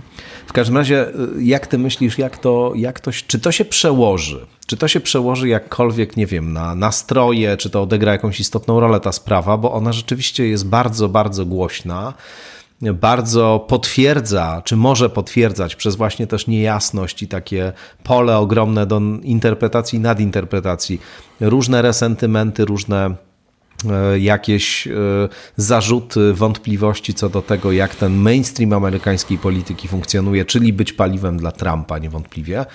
I ostatnia rzecz jeszcze, którą tu dodam, nie dokończyłem tego poprzednio, a chciałem to powiedzieć, że tam Trumpa rzeczywiście praktycznie nie ma w tych nowych dokumentach. Nie ma żadnych informacji porównywalnych na przykład do tego, co tam mamy o Clintonie. I zwolennicy Trumpa triumfalnie to wyciągają, że proszę bardzo, możecie zobaczyć, Trump jest czysty, on tak naprawdę nigdy z tym gościem na tym poziomie nie miał nic wspólnego, bo on woli jednak mimo wszystko starsze kobiety. Nie interesują go takie właśnie takie właśnie... Mm, osoby w tym wieku, które, które interesowały Epsteina, no co było ewidentnie czymś moralnie odrażającym, no a tutaj to mamy po prostu takiego bon vivanta, który lubi się zabawić, ale to nie ma nic wspólnego z jakimiś mrocznymi historiami à la Epstein. Przepraszam, coś mi do głowy przyszło. Proszę bardzo. E- Możesz sprawdzić rocznik urodzenia Melanii Trump? siedemdziesiąt jeden, siedemdziesiąt? Już mam tutaj otwarty komputer. siedemdziesiąt. Dobrze. W dwa tysiące szesnastym roku w kampanii wyborczej to są słowa Trumpa, których on się nigdy nie wyparł, że zostały zmontowane, zmanipulowane. Ujawniono taśmę, na której mówi, że on się nie dotyka kobiet, które skończyły trzydzieści pięć lat, a Melania wtedy miała czterdzieści sześć. Także yy, i ona to jako yy, żona musiała znosić przez, przez tak. lata yy, i opowieść o yy, tym, jak wygląda ich małżeństwo i pokazywać się światu, ale to, to zostawmy. Więc to nie jest też, wracając do centralnego wątku, tak, że, że yy, yy, w, w życiu Trumpa nie było naprawdę bardzo młodych kobiet. Natomiast ja bym nie, nie, nie chciał w to brnąć, bo t, t, t, te dywagacje moim zdaniem nie mają żadnego Jasne. znaczenia dla e, bieżącej kampanii wyborczej. E, jeśli chodzi o elektorat, którego e, wybory życiowe i wybory polityczne oparte są na resentymencie, to on swoje wie. To się nic nie, to tutaj się nic nie zmieni. Dlatego też postawiłbym tezę, że sprawa Epsteina i, i przewijanie się tam Trumpa nie, nie zaszkodzi nikomu, ani nie wzmocni niczyich szans. Mhm. Elektorat niezdecydowany podejmuje decyzje z zupełnie innych powodów. I na to się znajdą badania, to znaczy co jest dla państwa najważniejsze, jak pyta ankietar, w sensie, że no, szalejąca inflacja i ceny nieruchomości, niezałatwienie tego i tamtego, rosnąca bieda w klasie średniej, to znaczy to, że, że klasa średnia, którą kiedyś było stać na domek z ogródkiem, teraz z, ze względu na ceny wynajmowanych nieruchomości staje się working poor, czyli, czyli tak, tak zwaną pracującą biedotą, choć nie wiem, czy to jest właściwe polskie tłumaczenie tego, tego frazeologizmu amerykańskiego, czy, czy socjologicznego, bo chodzi o, o ludzi, którzy pracują, a generalnie są w, w życiowej sytuacji jak niewolnicy, że, że, że są... Homeland na przykład, tak? To, to te osoby... Tak, tak, tak, to, tak, dokładnie. E, e, że, znaczy nom, Nomadland. Właśnie. To, to, Homeland to... Oczywiście Homeland to jest serial Claire z Claire Danes, tak, tak, tak, tak, naturalnie, oczywiście. E, Nomadland, tak. Czy, czy, czyli ludzie przez, przez, przez ten kryzys dwa tysiące ósmego roku, przez to, że potracili nieruchomości te, i tak dalej, to jest tradycyjny elektorat niegdyś partii demokratycznej, która ich zawiodła, a Trump im daje poczucie e, te, tego, że oni jeszcze swoją pozycję społeczną odzyskają i swoje jakby to, to jak kiedyś funkcjonowali w świecie. Natomiast e, tak, to, to są ci niezdecydowani, dlatego ich to, czy stało się to, czy tamto, czy, czy, czy Trump był na wyspie, czy go nie było, moim zdaniem nie ma znaczenia dla wyniku wyborów. To znaczy oczywiście to będzie dyskutowane, oczywiście na, na sto procent pojawią się w tym całym bagnie mediów społecznościowych, których nikt nie kontroluje, różne teorie. Ale nie sądzę, żeby sprawa Epsteina miała wpływ na wynik wyborczy tam per saldo. Mhm. A powiedz, to jest już przesądzone twoim zdaniem, że Trump wygra, jeśli oczywiście, no nie wiem, zdrowie mu się nie posypie albo jeśli coś tam się nie wydarzy, co oczywiście też, jeśli by się wydarzyło, stałoby się natychmiast asumptem do niebywale e, takich intensywnie rozwijających się teorii spiskowych na pewno, ale załóżmy, że nic takiego się nie wydarzy, będą te wybory, Trump w nich wystartuje, to myślisz, że wygra? Nie. Nie. To znaczy nie mam żadnych teraz twardych danych do tego, żeby no są te być sondaże, przekonany. Które pokazują, że on jest rzeczywiście bardzo mocny i w tych sondażach jest na czele. I... Tak, tylko że do wyborów zostało dziesięć miesięcy.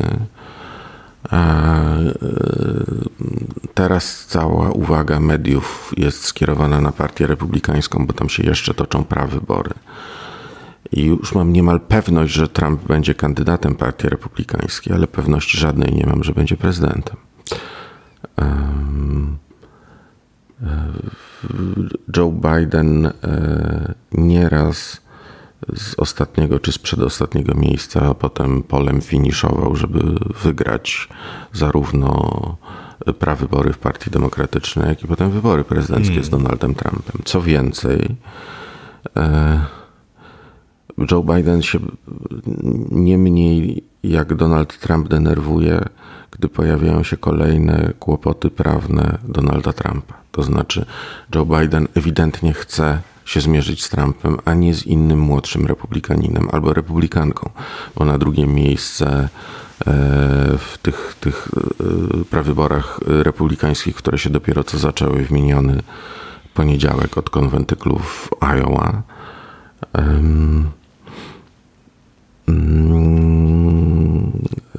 właśnie Joe Biden chce, żeby walczyć z Trumpem. Przy nim ma najlepsze wyniki. Wie, że zmobilizuje mocny antytrampowski elektorat, który się boi szaleńca w Białym Domu. Jeżeli system sprawiedliwości, który jednak w Stanach Zjednoczonych, ja w niego wierzę,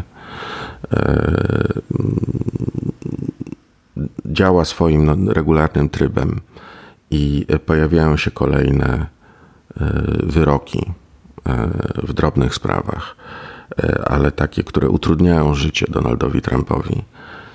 Albo na przykład stan Colorado skreślił go, zakazał mu kandydowania w tym stanie, znaczy skreślił go z list wyborczych i w prawyborach i, i w wyborach. Teraz sprawa jest w Sądzie Najwyższym. Może przeoczyłem jej rezultat i Sąd Najwyższy zabrał głos na ten temat, ale nie sądzę. To, to, to wtedy, znaczy, kiedy takie rzeczy się dzieją, Joe Biden też się martwi, bo on bardzo chce walczyć i wygrać z Donaldem Trumpem. Raz to mu się udało, zdobył osiem milionów głosów więcej. A był tak sam, znaczy no, był o cztery lata młodszy, ale te wszystkie argumenty o tym, jaki jest niefajny, wszystko, znaczy, wszystko było na stole. Joe Biden nie jest jakąś tabula rasa, znaczy wszystko na, na tej tablicy zostało już napisane przez prawie pięćdziesiąt, ponad pięćdziesiąt lat kariery politycznej tego człowieka, więc to nas nic nie zaskoczy. No ale mamy tutaj takie okoliczności, które tak przynajmniej część tych analityków amerykańskiej sceny politycznej uważa, osłabiają Bidena i, i mogą być takimi argumentami, które, których Trump użyje i używa już. No, wiek to jest jedna sprawa, że Joe Biden już jest wiekowy, chociaż ja mam takie poczucie, że te takie obawy, że to już taki starszy pan, który tak do końca już nie wie, co, co dookoła się dzieje i, i może już nie... nie ogarnia, mówiąc kolokwialnie, pewnych kwestii, no okazały się jednak zupełnie nieuzasadnione, bo to jest bardzo, rzekłbym, żwawy, konkretny i skuteczny polityk. I też a jeżeli stający... jest nieskuteczny, to nie z powodu jego wieku, wieku. Wieku, oczywiście. No, mógłby być skuteczniejszy oczywiście tutaj o tym, co dzieje się na linii U S A Ukraina, to możemy jeszcze chwilę porozmawiać teraz, ale no właśnie, to jest ten argument jeden z kilku, czyli zaangażowanie Ameryki w wojnę Rosja Ukraina. Niektórzy mówią zaangażowanie o wiele za słabe, to znaczy właśnie ta polityka dosypywania, ale nie za dużo, wydaje się, że nie zdała egzaminu. To znaczy jesteśmy w momencie, kiedy właściwie Putin wychodzi na prowadzenie i, i, i te obawy, że ta wojna jednak przez Rosję zostanie wygrana, no stają się bardzo realistyczne i, i dużo osób i ośrodków analitycznych je wyraża. Druga rzecz, ale, ale z drugiej strony w społeczeństwie amerykańskim jest poczucie, że właśnie to zaangażowanie, przynajmniej w części społeczeństwa jest takie poczucie, jest zbyt masywne właśnie, niepotrzebne zupełnie, po co się ładować tam, gdzie to nie są nasze sprawy, nie są nasze interesy, tracimy pieniądze, tracimy sprzęt i tak dalej. No, po co w ogóle sobie ten, te, te, te swoje, swoją siłę jakoś rozdrabniać? Druga kwestia to jest Izrael oczywiście, wsparcie dla, dla Izraela. Trump jest totalnie proizraelski, żeby nie było, ale i, i mówiąc szczerze, ja nie wiem do końca, jaki Trump ma pomysł na konflikt aktualny Izrael-Palestyna. Dlatego ten wątek nie przeważy w wyborach. To znaczy tutaj frakcja propalestyńska. No tak, ona, ona czy, mało czy ta fra- frakcja w Stanach, tak. Młodych ludzi, czy, czy, czy społeczności akademickiej, bo to są główne ośrodki, znaczy grupy demograficzne mówiące o, o konieczności no i... wspierania również arabskiej strony. No i Jemen jeszcze ostatnio, prawda? Też kolejny jakiś front, który... Tak, Trump tylko otwiera. Że ta rebelia Huti i, i, i wojna domowa w Jemenie trwa już od bardzo Oczywiście. dawna i Obama miał z tym problem i Trump miał z tym problem i e, e, Biden ma z tym problem. Natomiast kwestia izraelska nie wpłynie, bo jeżeli ktoś się mhm. rozczarowuje Bidenem, że jest zbyt proizraelski, no to na kogo zagłosuje? Na Trumpa, który jest jeszcze bardziej proizraelski. Tak, to prawda. Tam jest społeczność muzułmańska w Michigan. Ona może... Michigan jest takim stanem, tak zwanym battleground state, czyli, czyli stanem, w którym naprawdę toczy się, toczy się walka o głosy, bo, bo wynik jest bliski remisu. I co oni pójdą? No najwyżej nie pójdą. No w tym sensie, jak nie pójdą, to to wspiera Trumpa, bo to są tradycyjni wyborcy Bidena. No też myślę, że no, to wiadomo, że nie ma dwóch krajów w głębszym aliansie niż Stany Zjednoczone i Izrael oczywiście. Natomiast zastanawiam się, na ile też no, to, że tamta sytuacja wygląda jak wygląda, Izrael traci poparcie światowej opinii publicznej, jednak jest bardzo krytykowany za to, co tam się dzieje w Gazie, w jaki sposób ta odpowiedź wygląda. Nie wiem, na ile to też może ewentualnie samego Bidena, czy, czy tą aktualną administrację amerykańską wewnątrz krajowo osłabiać. No ale już sama ta Ukraina wydaje mi się jednak czymś takim poważnym. Tam jeszcze oczywiście ta kwestia Ameryka-Chiny jest istotna. Jak, jak, jak ty widzisz właśnie, no nie wiem, siłę polityczną tego typu, tego typu zarzutów? Tej Ukrainy i Rosji chociażby. No opór jest duży przed wspieraniem dalszym Ukrainy. Jest. Wśród republikanów na pewno. Yy, amerykańska opinia publiczna, to prawda, jest zmęczona wojną, yy, którą Rosja toczy w Ukrainie, yy, agresywną wojną. Po dwóch latach yy, za miesiąc i tydzień mamy drugą rocznicę rozpoczęcia inwazji Putina na Ukrainę. Tylko że jeżeli to ma wpłynąć na wynik wyborczy, to po obu stronach tak samo. Znaczy nie wiem, czy w takim samym stopniu i czy, czy, czy te żywioły się będą równoważyć. Natomiast ten izolacjonistyczny i niechętny pomocy Ukrainie komponent jest zarówno w elektoratach republikańskim, jak i demokratycznym. I teraz rzeczywiście no, Biden miał problem z budżetem i jakaś taka, znaczy negocjacje budżetowe wokół pomocy militarnej, znaczy militarnej, pomocy finansowej. Wiadomo, że to idzie na zbrojenia dla Ukrainy. To było jakoś tam lewą ręką przez prawe ucho. Te, te, to wsparcie było, było jakieś tam wstępne porozumienie, które było kompromisem i ta pomoc była uzależniona od czegoś zupełnie, od, od wydatków na coś zupełnie innego. No to to jest jakby problem, jaki ma Joe Biden z Partią Republikańską. Natomiast jeśli chodzi o to, że ludzie są po pandemii, po kryzysie zainteresowani tym, co się u nich w domu dzieje bardziej niż Pax Americana, no to, to dotyczy elektoratów obydwu partii, przy czym partii republikańskiej już od dłuższego czasu.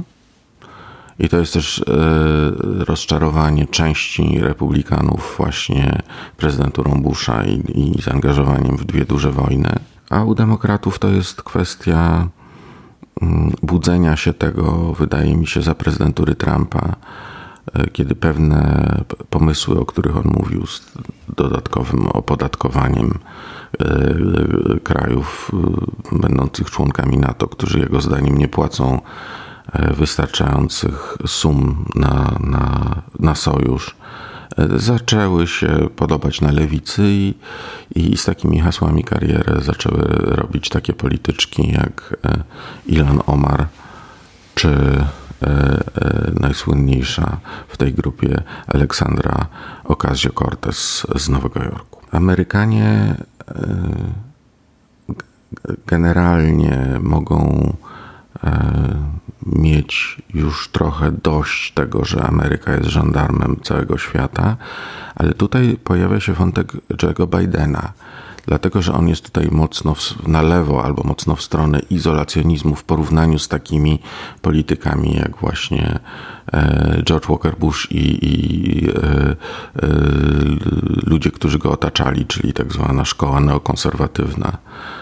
E, to, to już nie będziemy Przyta- przytaczać ich biografii i rozmawiać o ich tożsamości, ale to są dawni socjaldemokraci, to znaczy to jest dawne prawe skrzydło amerykańskiej lewicy, które się rozczarowało właśnie co do, co do izolacjonizmu na lewicy i, i w latach osiemdziesiątych przeniosło się do partii republikańskiej. Jeśli chodzi o, o, o partię demokratyczną, no to takim jastrzębiem zaangażowania Ameryki w świat jest z pewnością Hillary Clinton i, i była nią jako, mm. jako sekretarz, se, sekretarzyni, Stanów, sekretarzyni Stanu Stanów Zjednoczonych, czyli ministra spraw zagranicznych.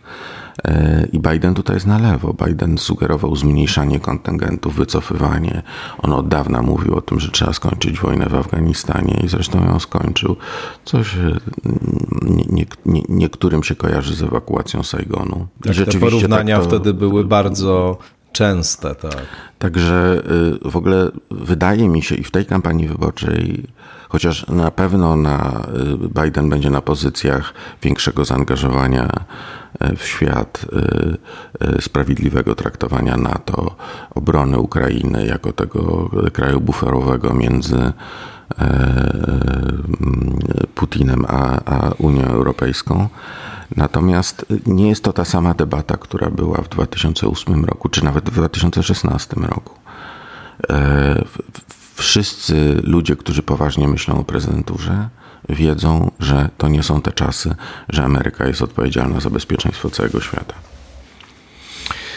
No, to jest rzeczywiście też taki wątek, jak mówiliśmy, u Trumpa bardzo silnie obecny w jego narracji.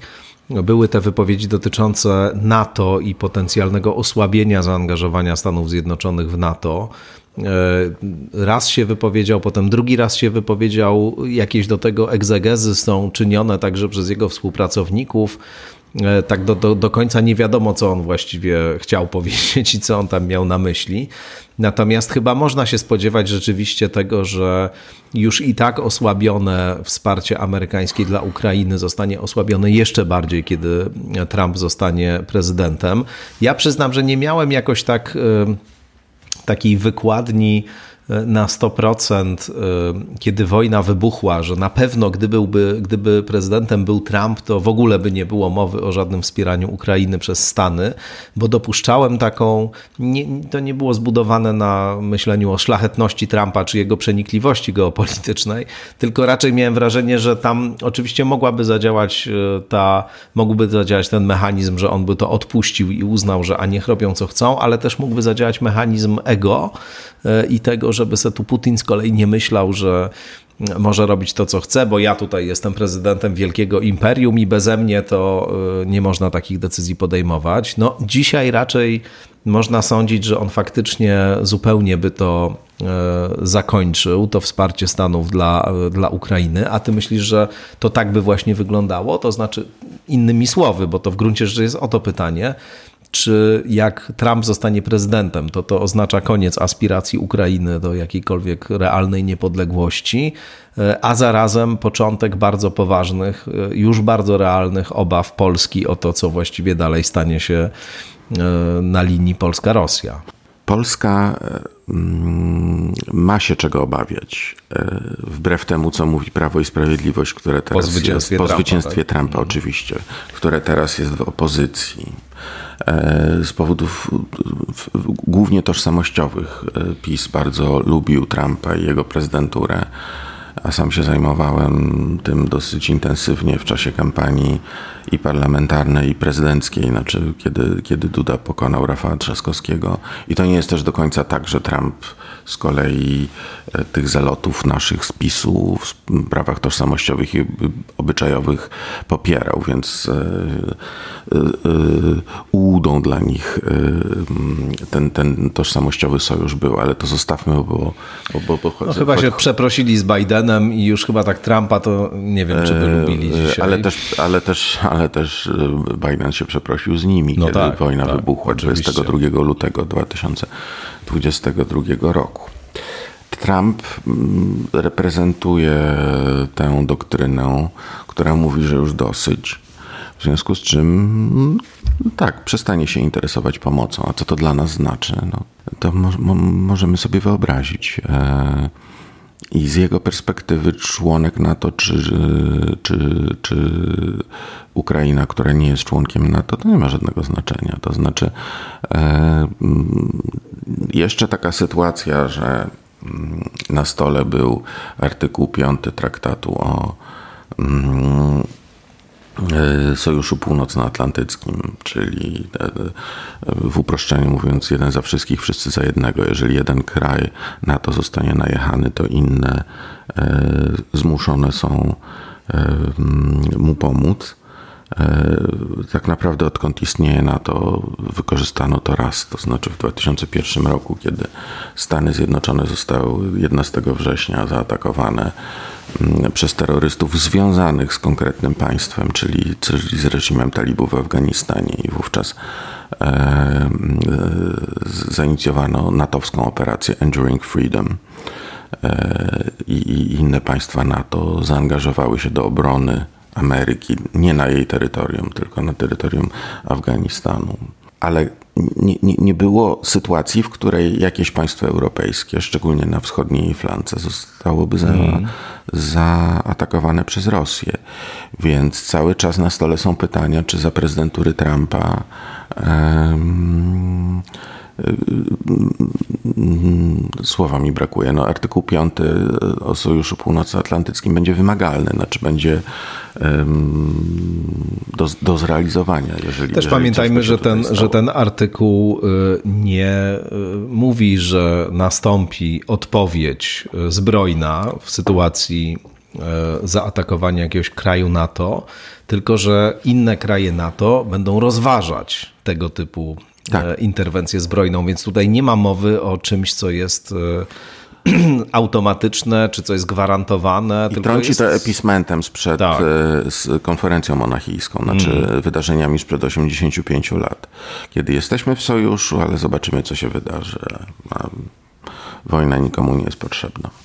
Właśnie to jest coś takiego, co pamiętam na samym początku się pojawiało w różnych obawach i wątpliwościach, także którym dawano wyraz na, w mediach społecznościowych i, i, i tacy bardzo zagorzali zwolennicy z czystym sercem, rzecz jasna, ja tutaj żadnych intencji im złych nie przypisuję, ale zwolennicy tej, tego, tego wsparcia dla Ukrainy europejskiego, deklarowanego i amerykańskiego, no natychmiast to starali się zagłuszyć, twierdzić, że to jest defetyzm, że nie ma żadnych podstaw do tego, żeby tutaj siać takie obawy, że nas nie obronią i tak dalej. No powiem szczerze, że po tym okresie czasu po, po, od, od momentu wybuchu tej wojny i, i w tej sytuacji, w jakiej dzisiaj jesteśmy, to, to ja nie mam wcale pewności, czy ta odpowiedź Sojuszu Północnoatlantyckiego w sytuacji jakiejś inwazji na Polskę albo, nie wiem, jakiegoś no naruszenia granic któregoś z krajów natowskich byłaby taka super ostra. Nie wiem, jak, no ty, właśnie. jak ty. Są równi i równiejsi. Mm. PiS tylko pomagał retoryce Europy dwóch prędkości w kontekście e, centralizowania się Unii, czy federalizowania się Unii Europejskiej.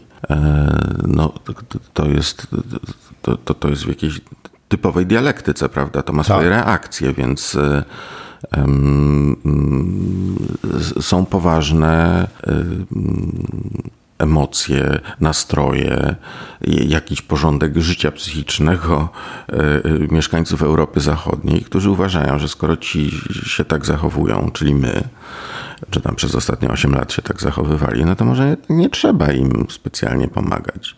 I to będzie wracało, mm. bo każdy, każda demokracja liberalna ma wybory i każdy jeden Olaf Scholz czy Emmanuel Macron będą, znaczy Macrona już kolejne wybory nie czekają, ale no ale chce jakieś swoje dziedzictwo zostawić. Miał zresztą fenomenalne, znaczy fen, nie fenomenalne w sensie pochwalnym, tylko, tylko, tylko było to fenomenem, jak daleko przesunął, dla mnie, jak daleko Macron przesunął się w prawo, kiedy ja tego słuchałem w poniedziałek, wtorek, co mamy dzisiaj, czwartek, no w tym tygodniu. Rozmawiamy w czwartek, osiemnastego stycznia, tak. Tak. Ten dziwny odgłos, który Państwo słyszeli, to był pies, który się otrzepał. Tak. Po, po przebudzeniu. Macron mówił o tym, że Francja karleje, że dawne kolonie przysparzają, znaczy nie, nie używał tego słowa, ale, ale komunikat jest jednoznaczny, to znaczy, że, że yy, yy, ludzie, którzy przyjechali z, z dawnych kolonii francuskich, przysparzają problemów, jeśli chodzi o cywilizację i bezpieczeństwo. Rusza z programem jakby budowania kapitału kulturowego oraz yy, tam jest jeszcze taki element, z, no, prze, przepraszam może za nadużycie porównania, ale z Niemiec nazistowskich, że oprócz, oprócz tych lekcji z, z podstawowej kultury Francji, Europy, yy, wchodzi dodatkowy W F, czyli żeby ci biali yy, Francuzi byli silniejsi. To, to, to na mnie zrobiło potworne wrażenie. Te, tego rodzaju deklaracje, dla, powiązanie na przykład W F-u z, z tożsamością Francuzów, a nie z tym, że po prostu fajnie by było, żeby dzieci nie miały krzy, krzywych kręgosłupów, bo raczej w, w dwudziestym pierwszym wieku jesteśmy przy takiej narracji. E, no i w tej doktrynie wszyscy nie Francuzi, a szczególnie peryferia Europy, takie jak Polska, są, są obce, więc ja nie wiem. Znaczy w ogóle Francja, będąc członkiem NATO, ma też taki love-hate relationship z, z, z całym tak. sojuszem, jeśli chodzi też o udział ich militarny w tym, ale to, to, to, to zostawmy. To, przepraszam, bo to też kolejna didaskalia Do, do kwestii takiej, czy, czy my możemy liczyć na, na, na wymagalność artykułu piątego NATO? Nie wiem. Nie wiem. Te debaty się toczą. Musielibyśmy zobaczyć, czyli to jest ten najce, najczarniejszy scenariusz. A powiedz tym wątkiem takim, którego jeszcze właściwie nie poruszaliśmy, a jak już taką panoramę trochę tej sytuacji współczesnej w kontekście Ameryki rysujemy, no to trzeba o tym trochę powiedzieć. Jest napięcie na linii Stany Zjednoczone-Chiny.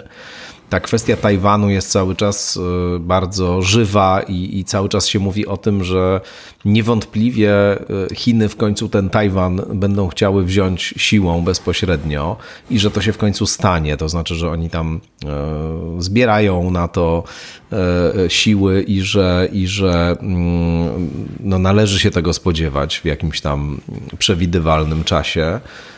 No i co wtedy zrobi Ameryka? Oczywiście to jest pytanie, na ile to osłabi imperium, inne fronty, jak na to zareagują i tak dalej, więc też ten kontekst wyborów jest tutaj ciekawy i, i jakbyś mógł też trochę na temat tych chińskich kwestii powiedzieć, jak to wygląda.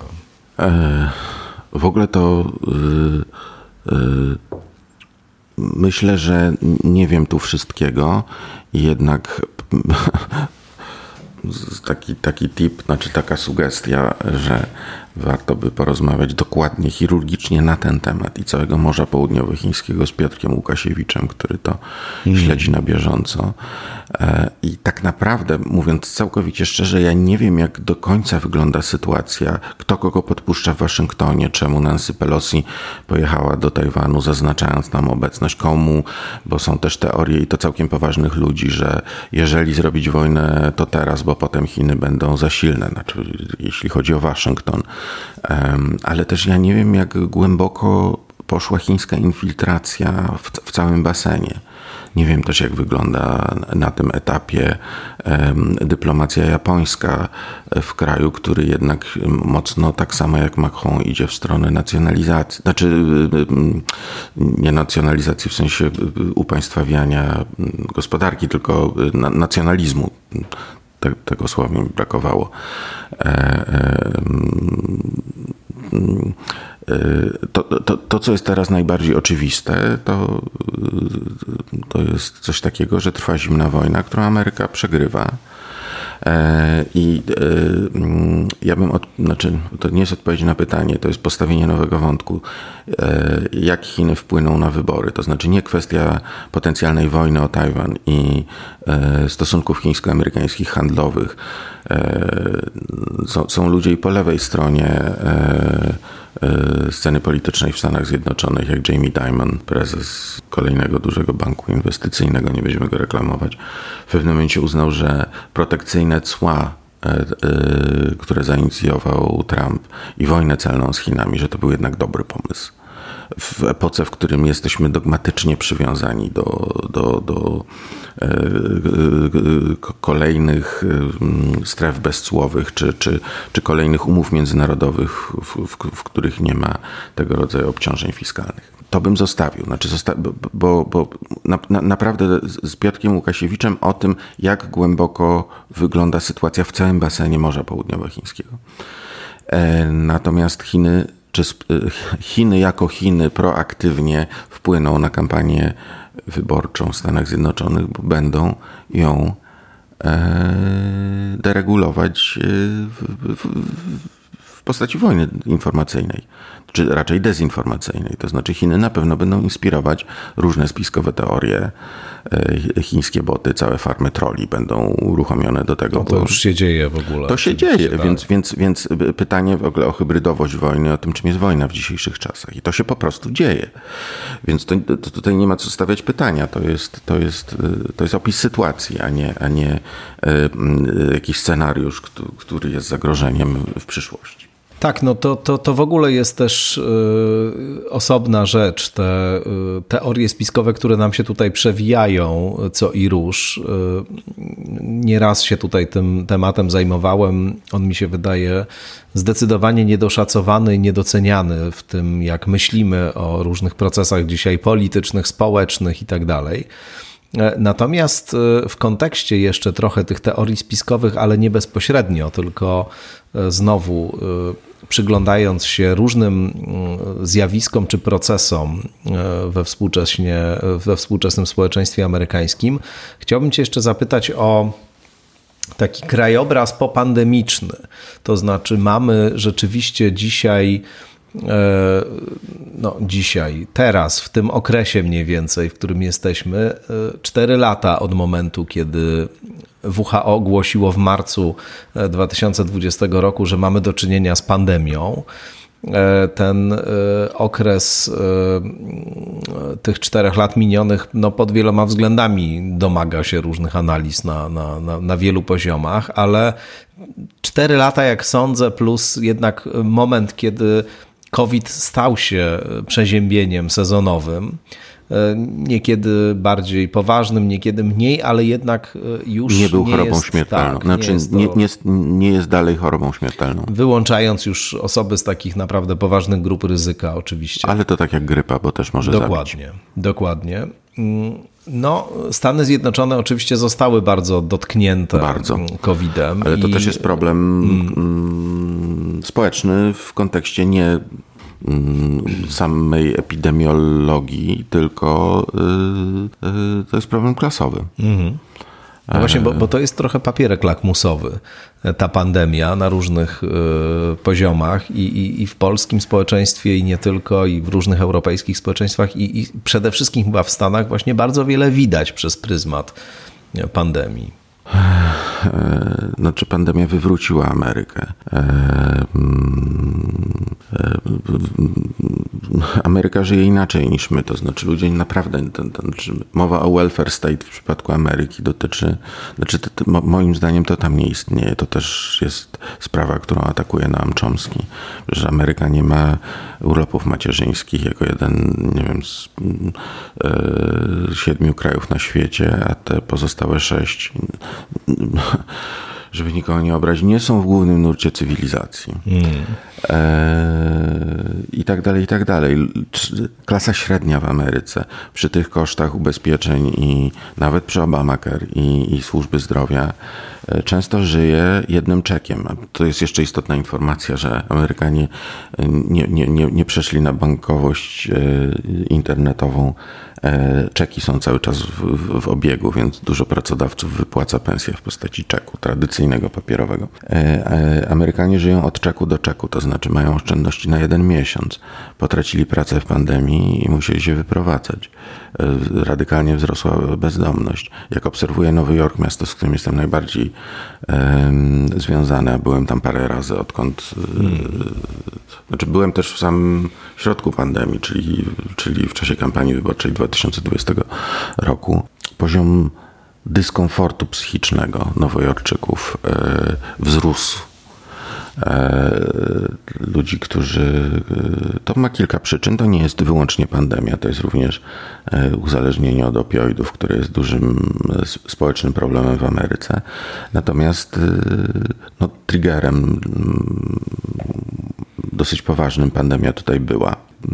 Także to są te porządki. Zdrowie psychiczne, zamożność, poczucie zagrożenia wynikające z tych dwóch rzeczy, a w zasadzie to są, to są, to są kwestie, które się, które się wzajemnie przenikają, to znaczy nie, nie można ich traktować oddzielnie. No i to jest jakaś prawda teraz o Ameryce. No, ale to, natomiast zacząłem od tego, że to jest problem klasowy, znacznie bardziej Afroamerykanie zostali dotknięci przez pandemię i na pewno znajdą się świry, które będą mówić, że taki organizm ma, co mi przypomina te jakby historie rasistów z głębokiego, znaczy teoretyków rasizmu z głębokiego południa dziewiętnastego wieku, że Afroamerykanie mają krew nie ludzką, a króliczą. Teraz te teorie wróciły, że oni mają bardziej podatny na to organizm. Oni mieli podatny na to organizm z powodów społecznych, to znaczy tego, że ze względu na złą dietę i gorsze warunki życia więcej z nich choruje na choroby kardiologiczne i na, na cukrzycę, a to były czynniki ryzyka przy kowidzie. I, i w związku z tym tam było znacznie więcej zgonów w tej grupie demograficznej. I z, te, z tym to jest związane. To znaczy, że choroby cywilizacyjne wynikające z biedy dotykają Afroamerykanów w większym stopniu i jest to wina całego systemu. I to były czynniki ryzyka i dlatego, dlatego oni umierali na COVID. Druga jeszcze rzecz taka, że ludzie się zamykali w mieszkaniach. Biali na przedmieściach mają domki jednorodzinne i mogli się w nich zamknąć i, i, i, i, i człowiek im przynosił zakupy zamówione przez internet, a Afroamerykanie żyjący w tak zwanych projektach, to znaczy w, w, w, w blokach, w których są mieszkania komunalne. Ja nie chcę używać słowa slumsy, no ale no, czy, czy, czy, bo, bo to, bo to, bo to nie, nie, znaczy ani fawele, ani slumsy, no to jeszcze, jeszcze nie Ameryka. Na, na, natomiast te zgettoizowane części amerykańskiej urbanizacji, tam wszyscy żyją na kupie, trudno się nie stykać, więc też była inna transmisja wirusa i dlatego społeczność afroamerykańska została nią znacznie bardziej dotknięta. Tak, to znaczy oczywiście mogą być różnice w grupach etnicznych, w reakcjach na różne organizmy czy mikroorganizmy, tam nie wiem, leki i tak dalej, to, to, to się zdarza. To, że się to jakby wskazuje, no to nie jest od razu dowód rasizmu.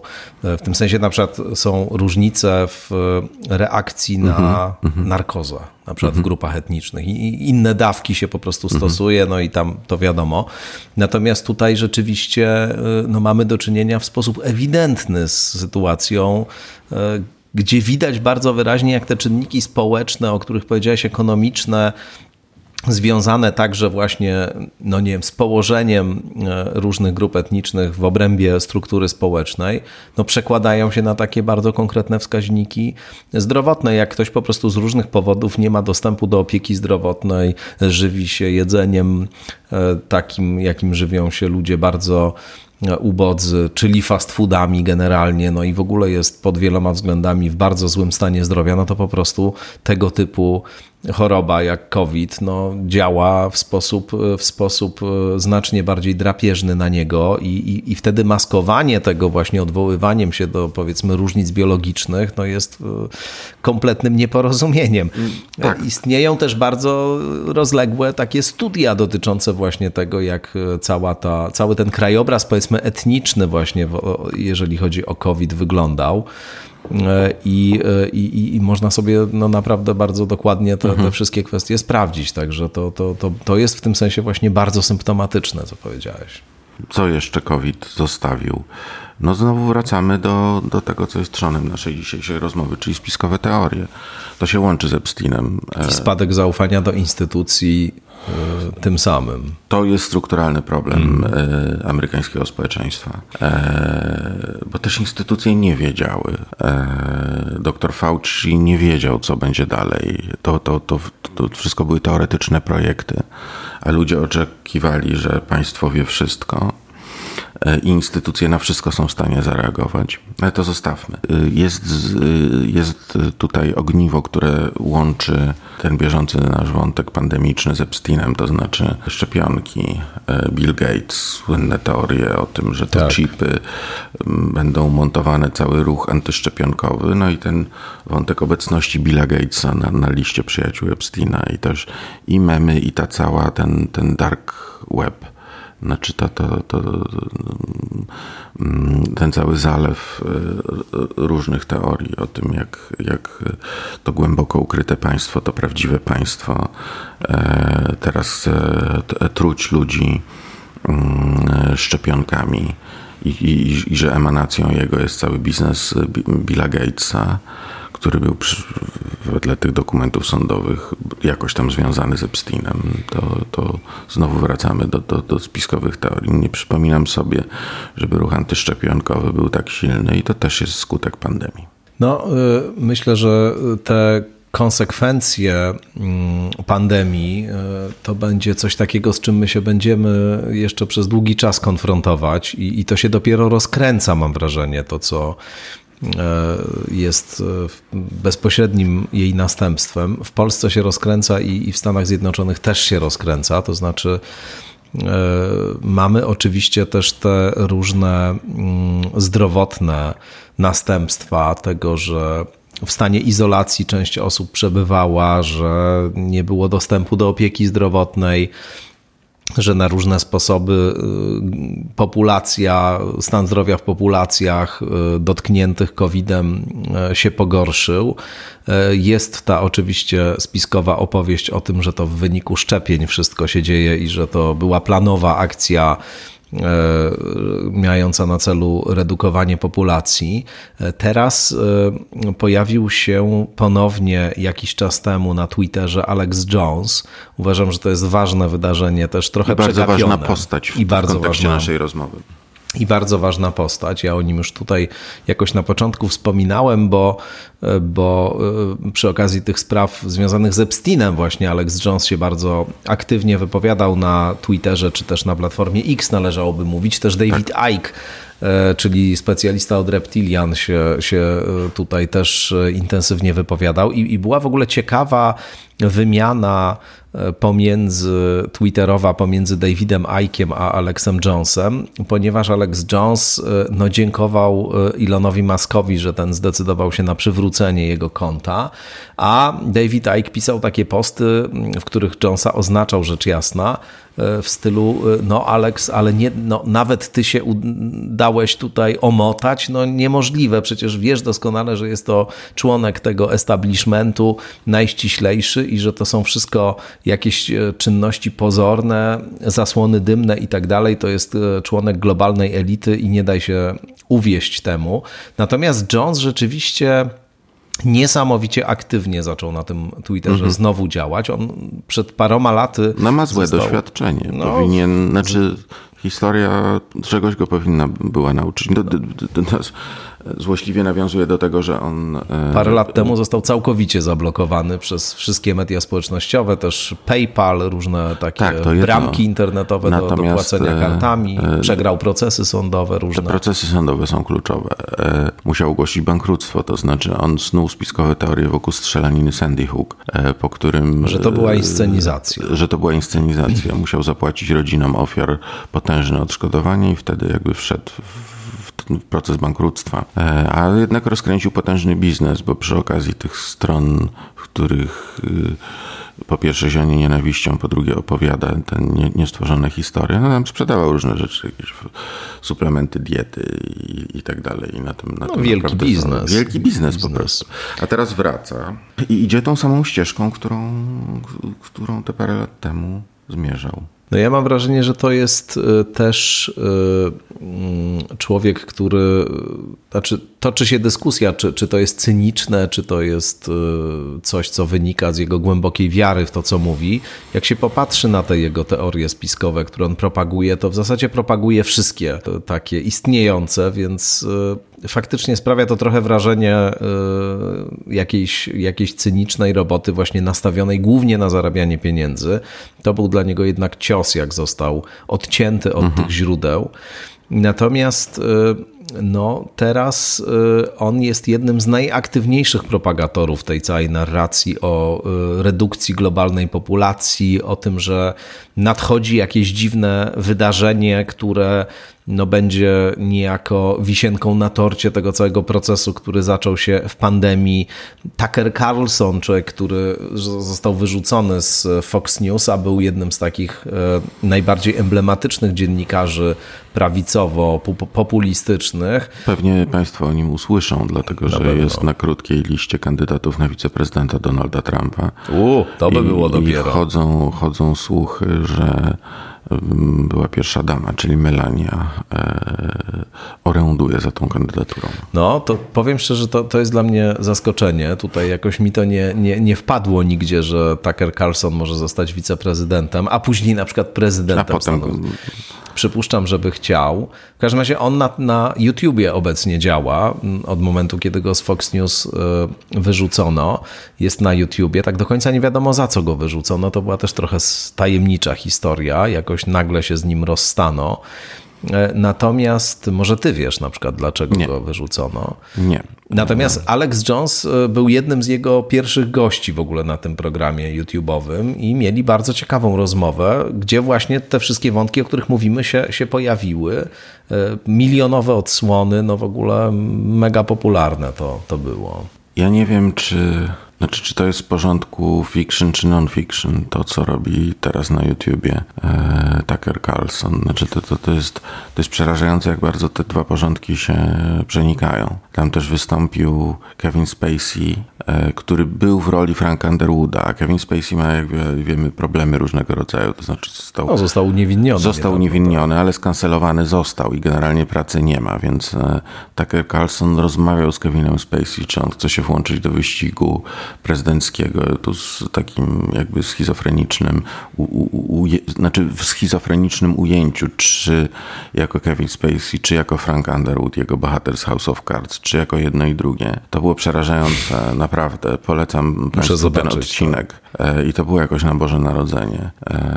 W tym właśnie internetowym programie Carlsona. Tak, tak, dokładnie. I przy czym Kevin Spacey, będąc jakby wyplutym już przez establishment i będąc, będąc na jego marginesie, no mówi, że się zawiódł na swoich byłych kolegach i na byłym środowisku, z którym sympatyzował, więc e, i to on mówi jako Kevin Spacey, e, więc ja bym już niczego nie wykluczał, jeśli chodzi o, o, o, o, o mieszanie się porządku Netflixowego z, z, z życiem. Ale myślisz, że ta cała sprawa kariery politycznej Tuckera Carlsona to jest realne, bo, bo jest to realne. Rzeczywiście to byłby jakiś turbo Trump pod pewnymi względami, mam wrażenie. Tak, to dokładnie. Znaczy... Ale to, co jakby uprawdopodobnia tę wersję, to jest to, że Trump nie chce mieć polityka jako partnera. Polityka, który jest zawodowym politykiem. Wolałby mieć kogoś podobnego do siebie. Drugi raz na żadnego Mike'a Pence'a kogoś z aparatu partyjnego nie postawi. I t- t- tym bardziej wydaje mi się to prawdopodobne, że, że, że jego kandydatura będzie poważnie rozważana. Okej, Radku, bardzo Ci dziękuję. Wiem, że musimy kończyć. Myślę, że dużo tutaj ciekawych treści się pojawiło. Bardzo Ci dziękuję w każdym razie za to spotkanie. Radosław Korzycki był Państwa gościem. Dziękuję Państwu i mam nadzieję, że do usłyszenia na tym paśmie. Tak jest, do usłyszenia. No i Państwu też mówię do usłyszenia w kolejnych odsłonach Skądinąd, rzecz jasna.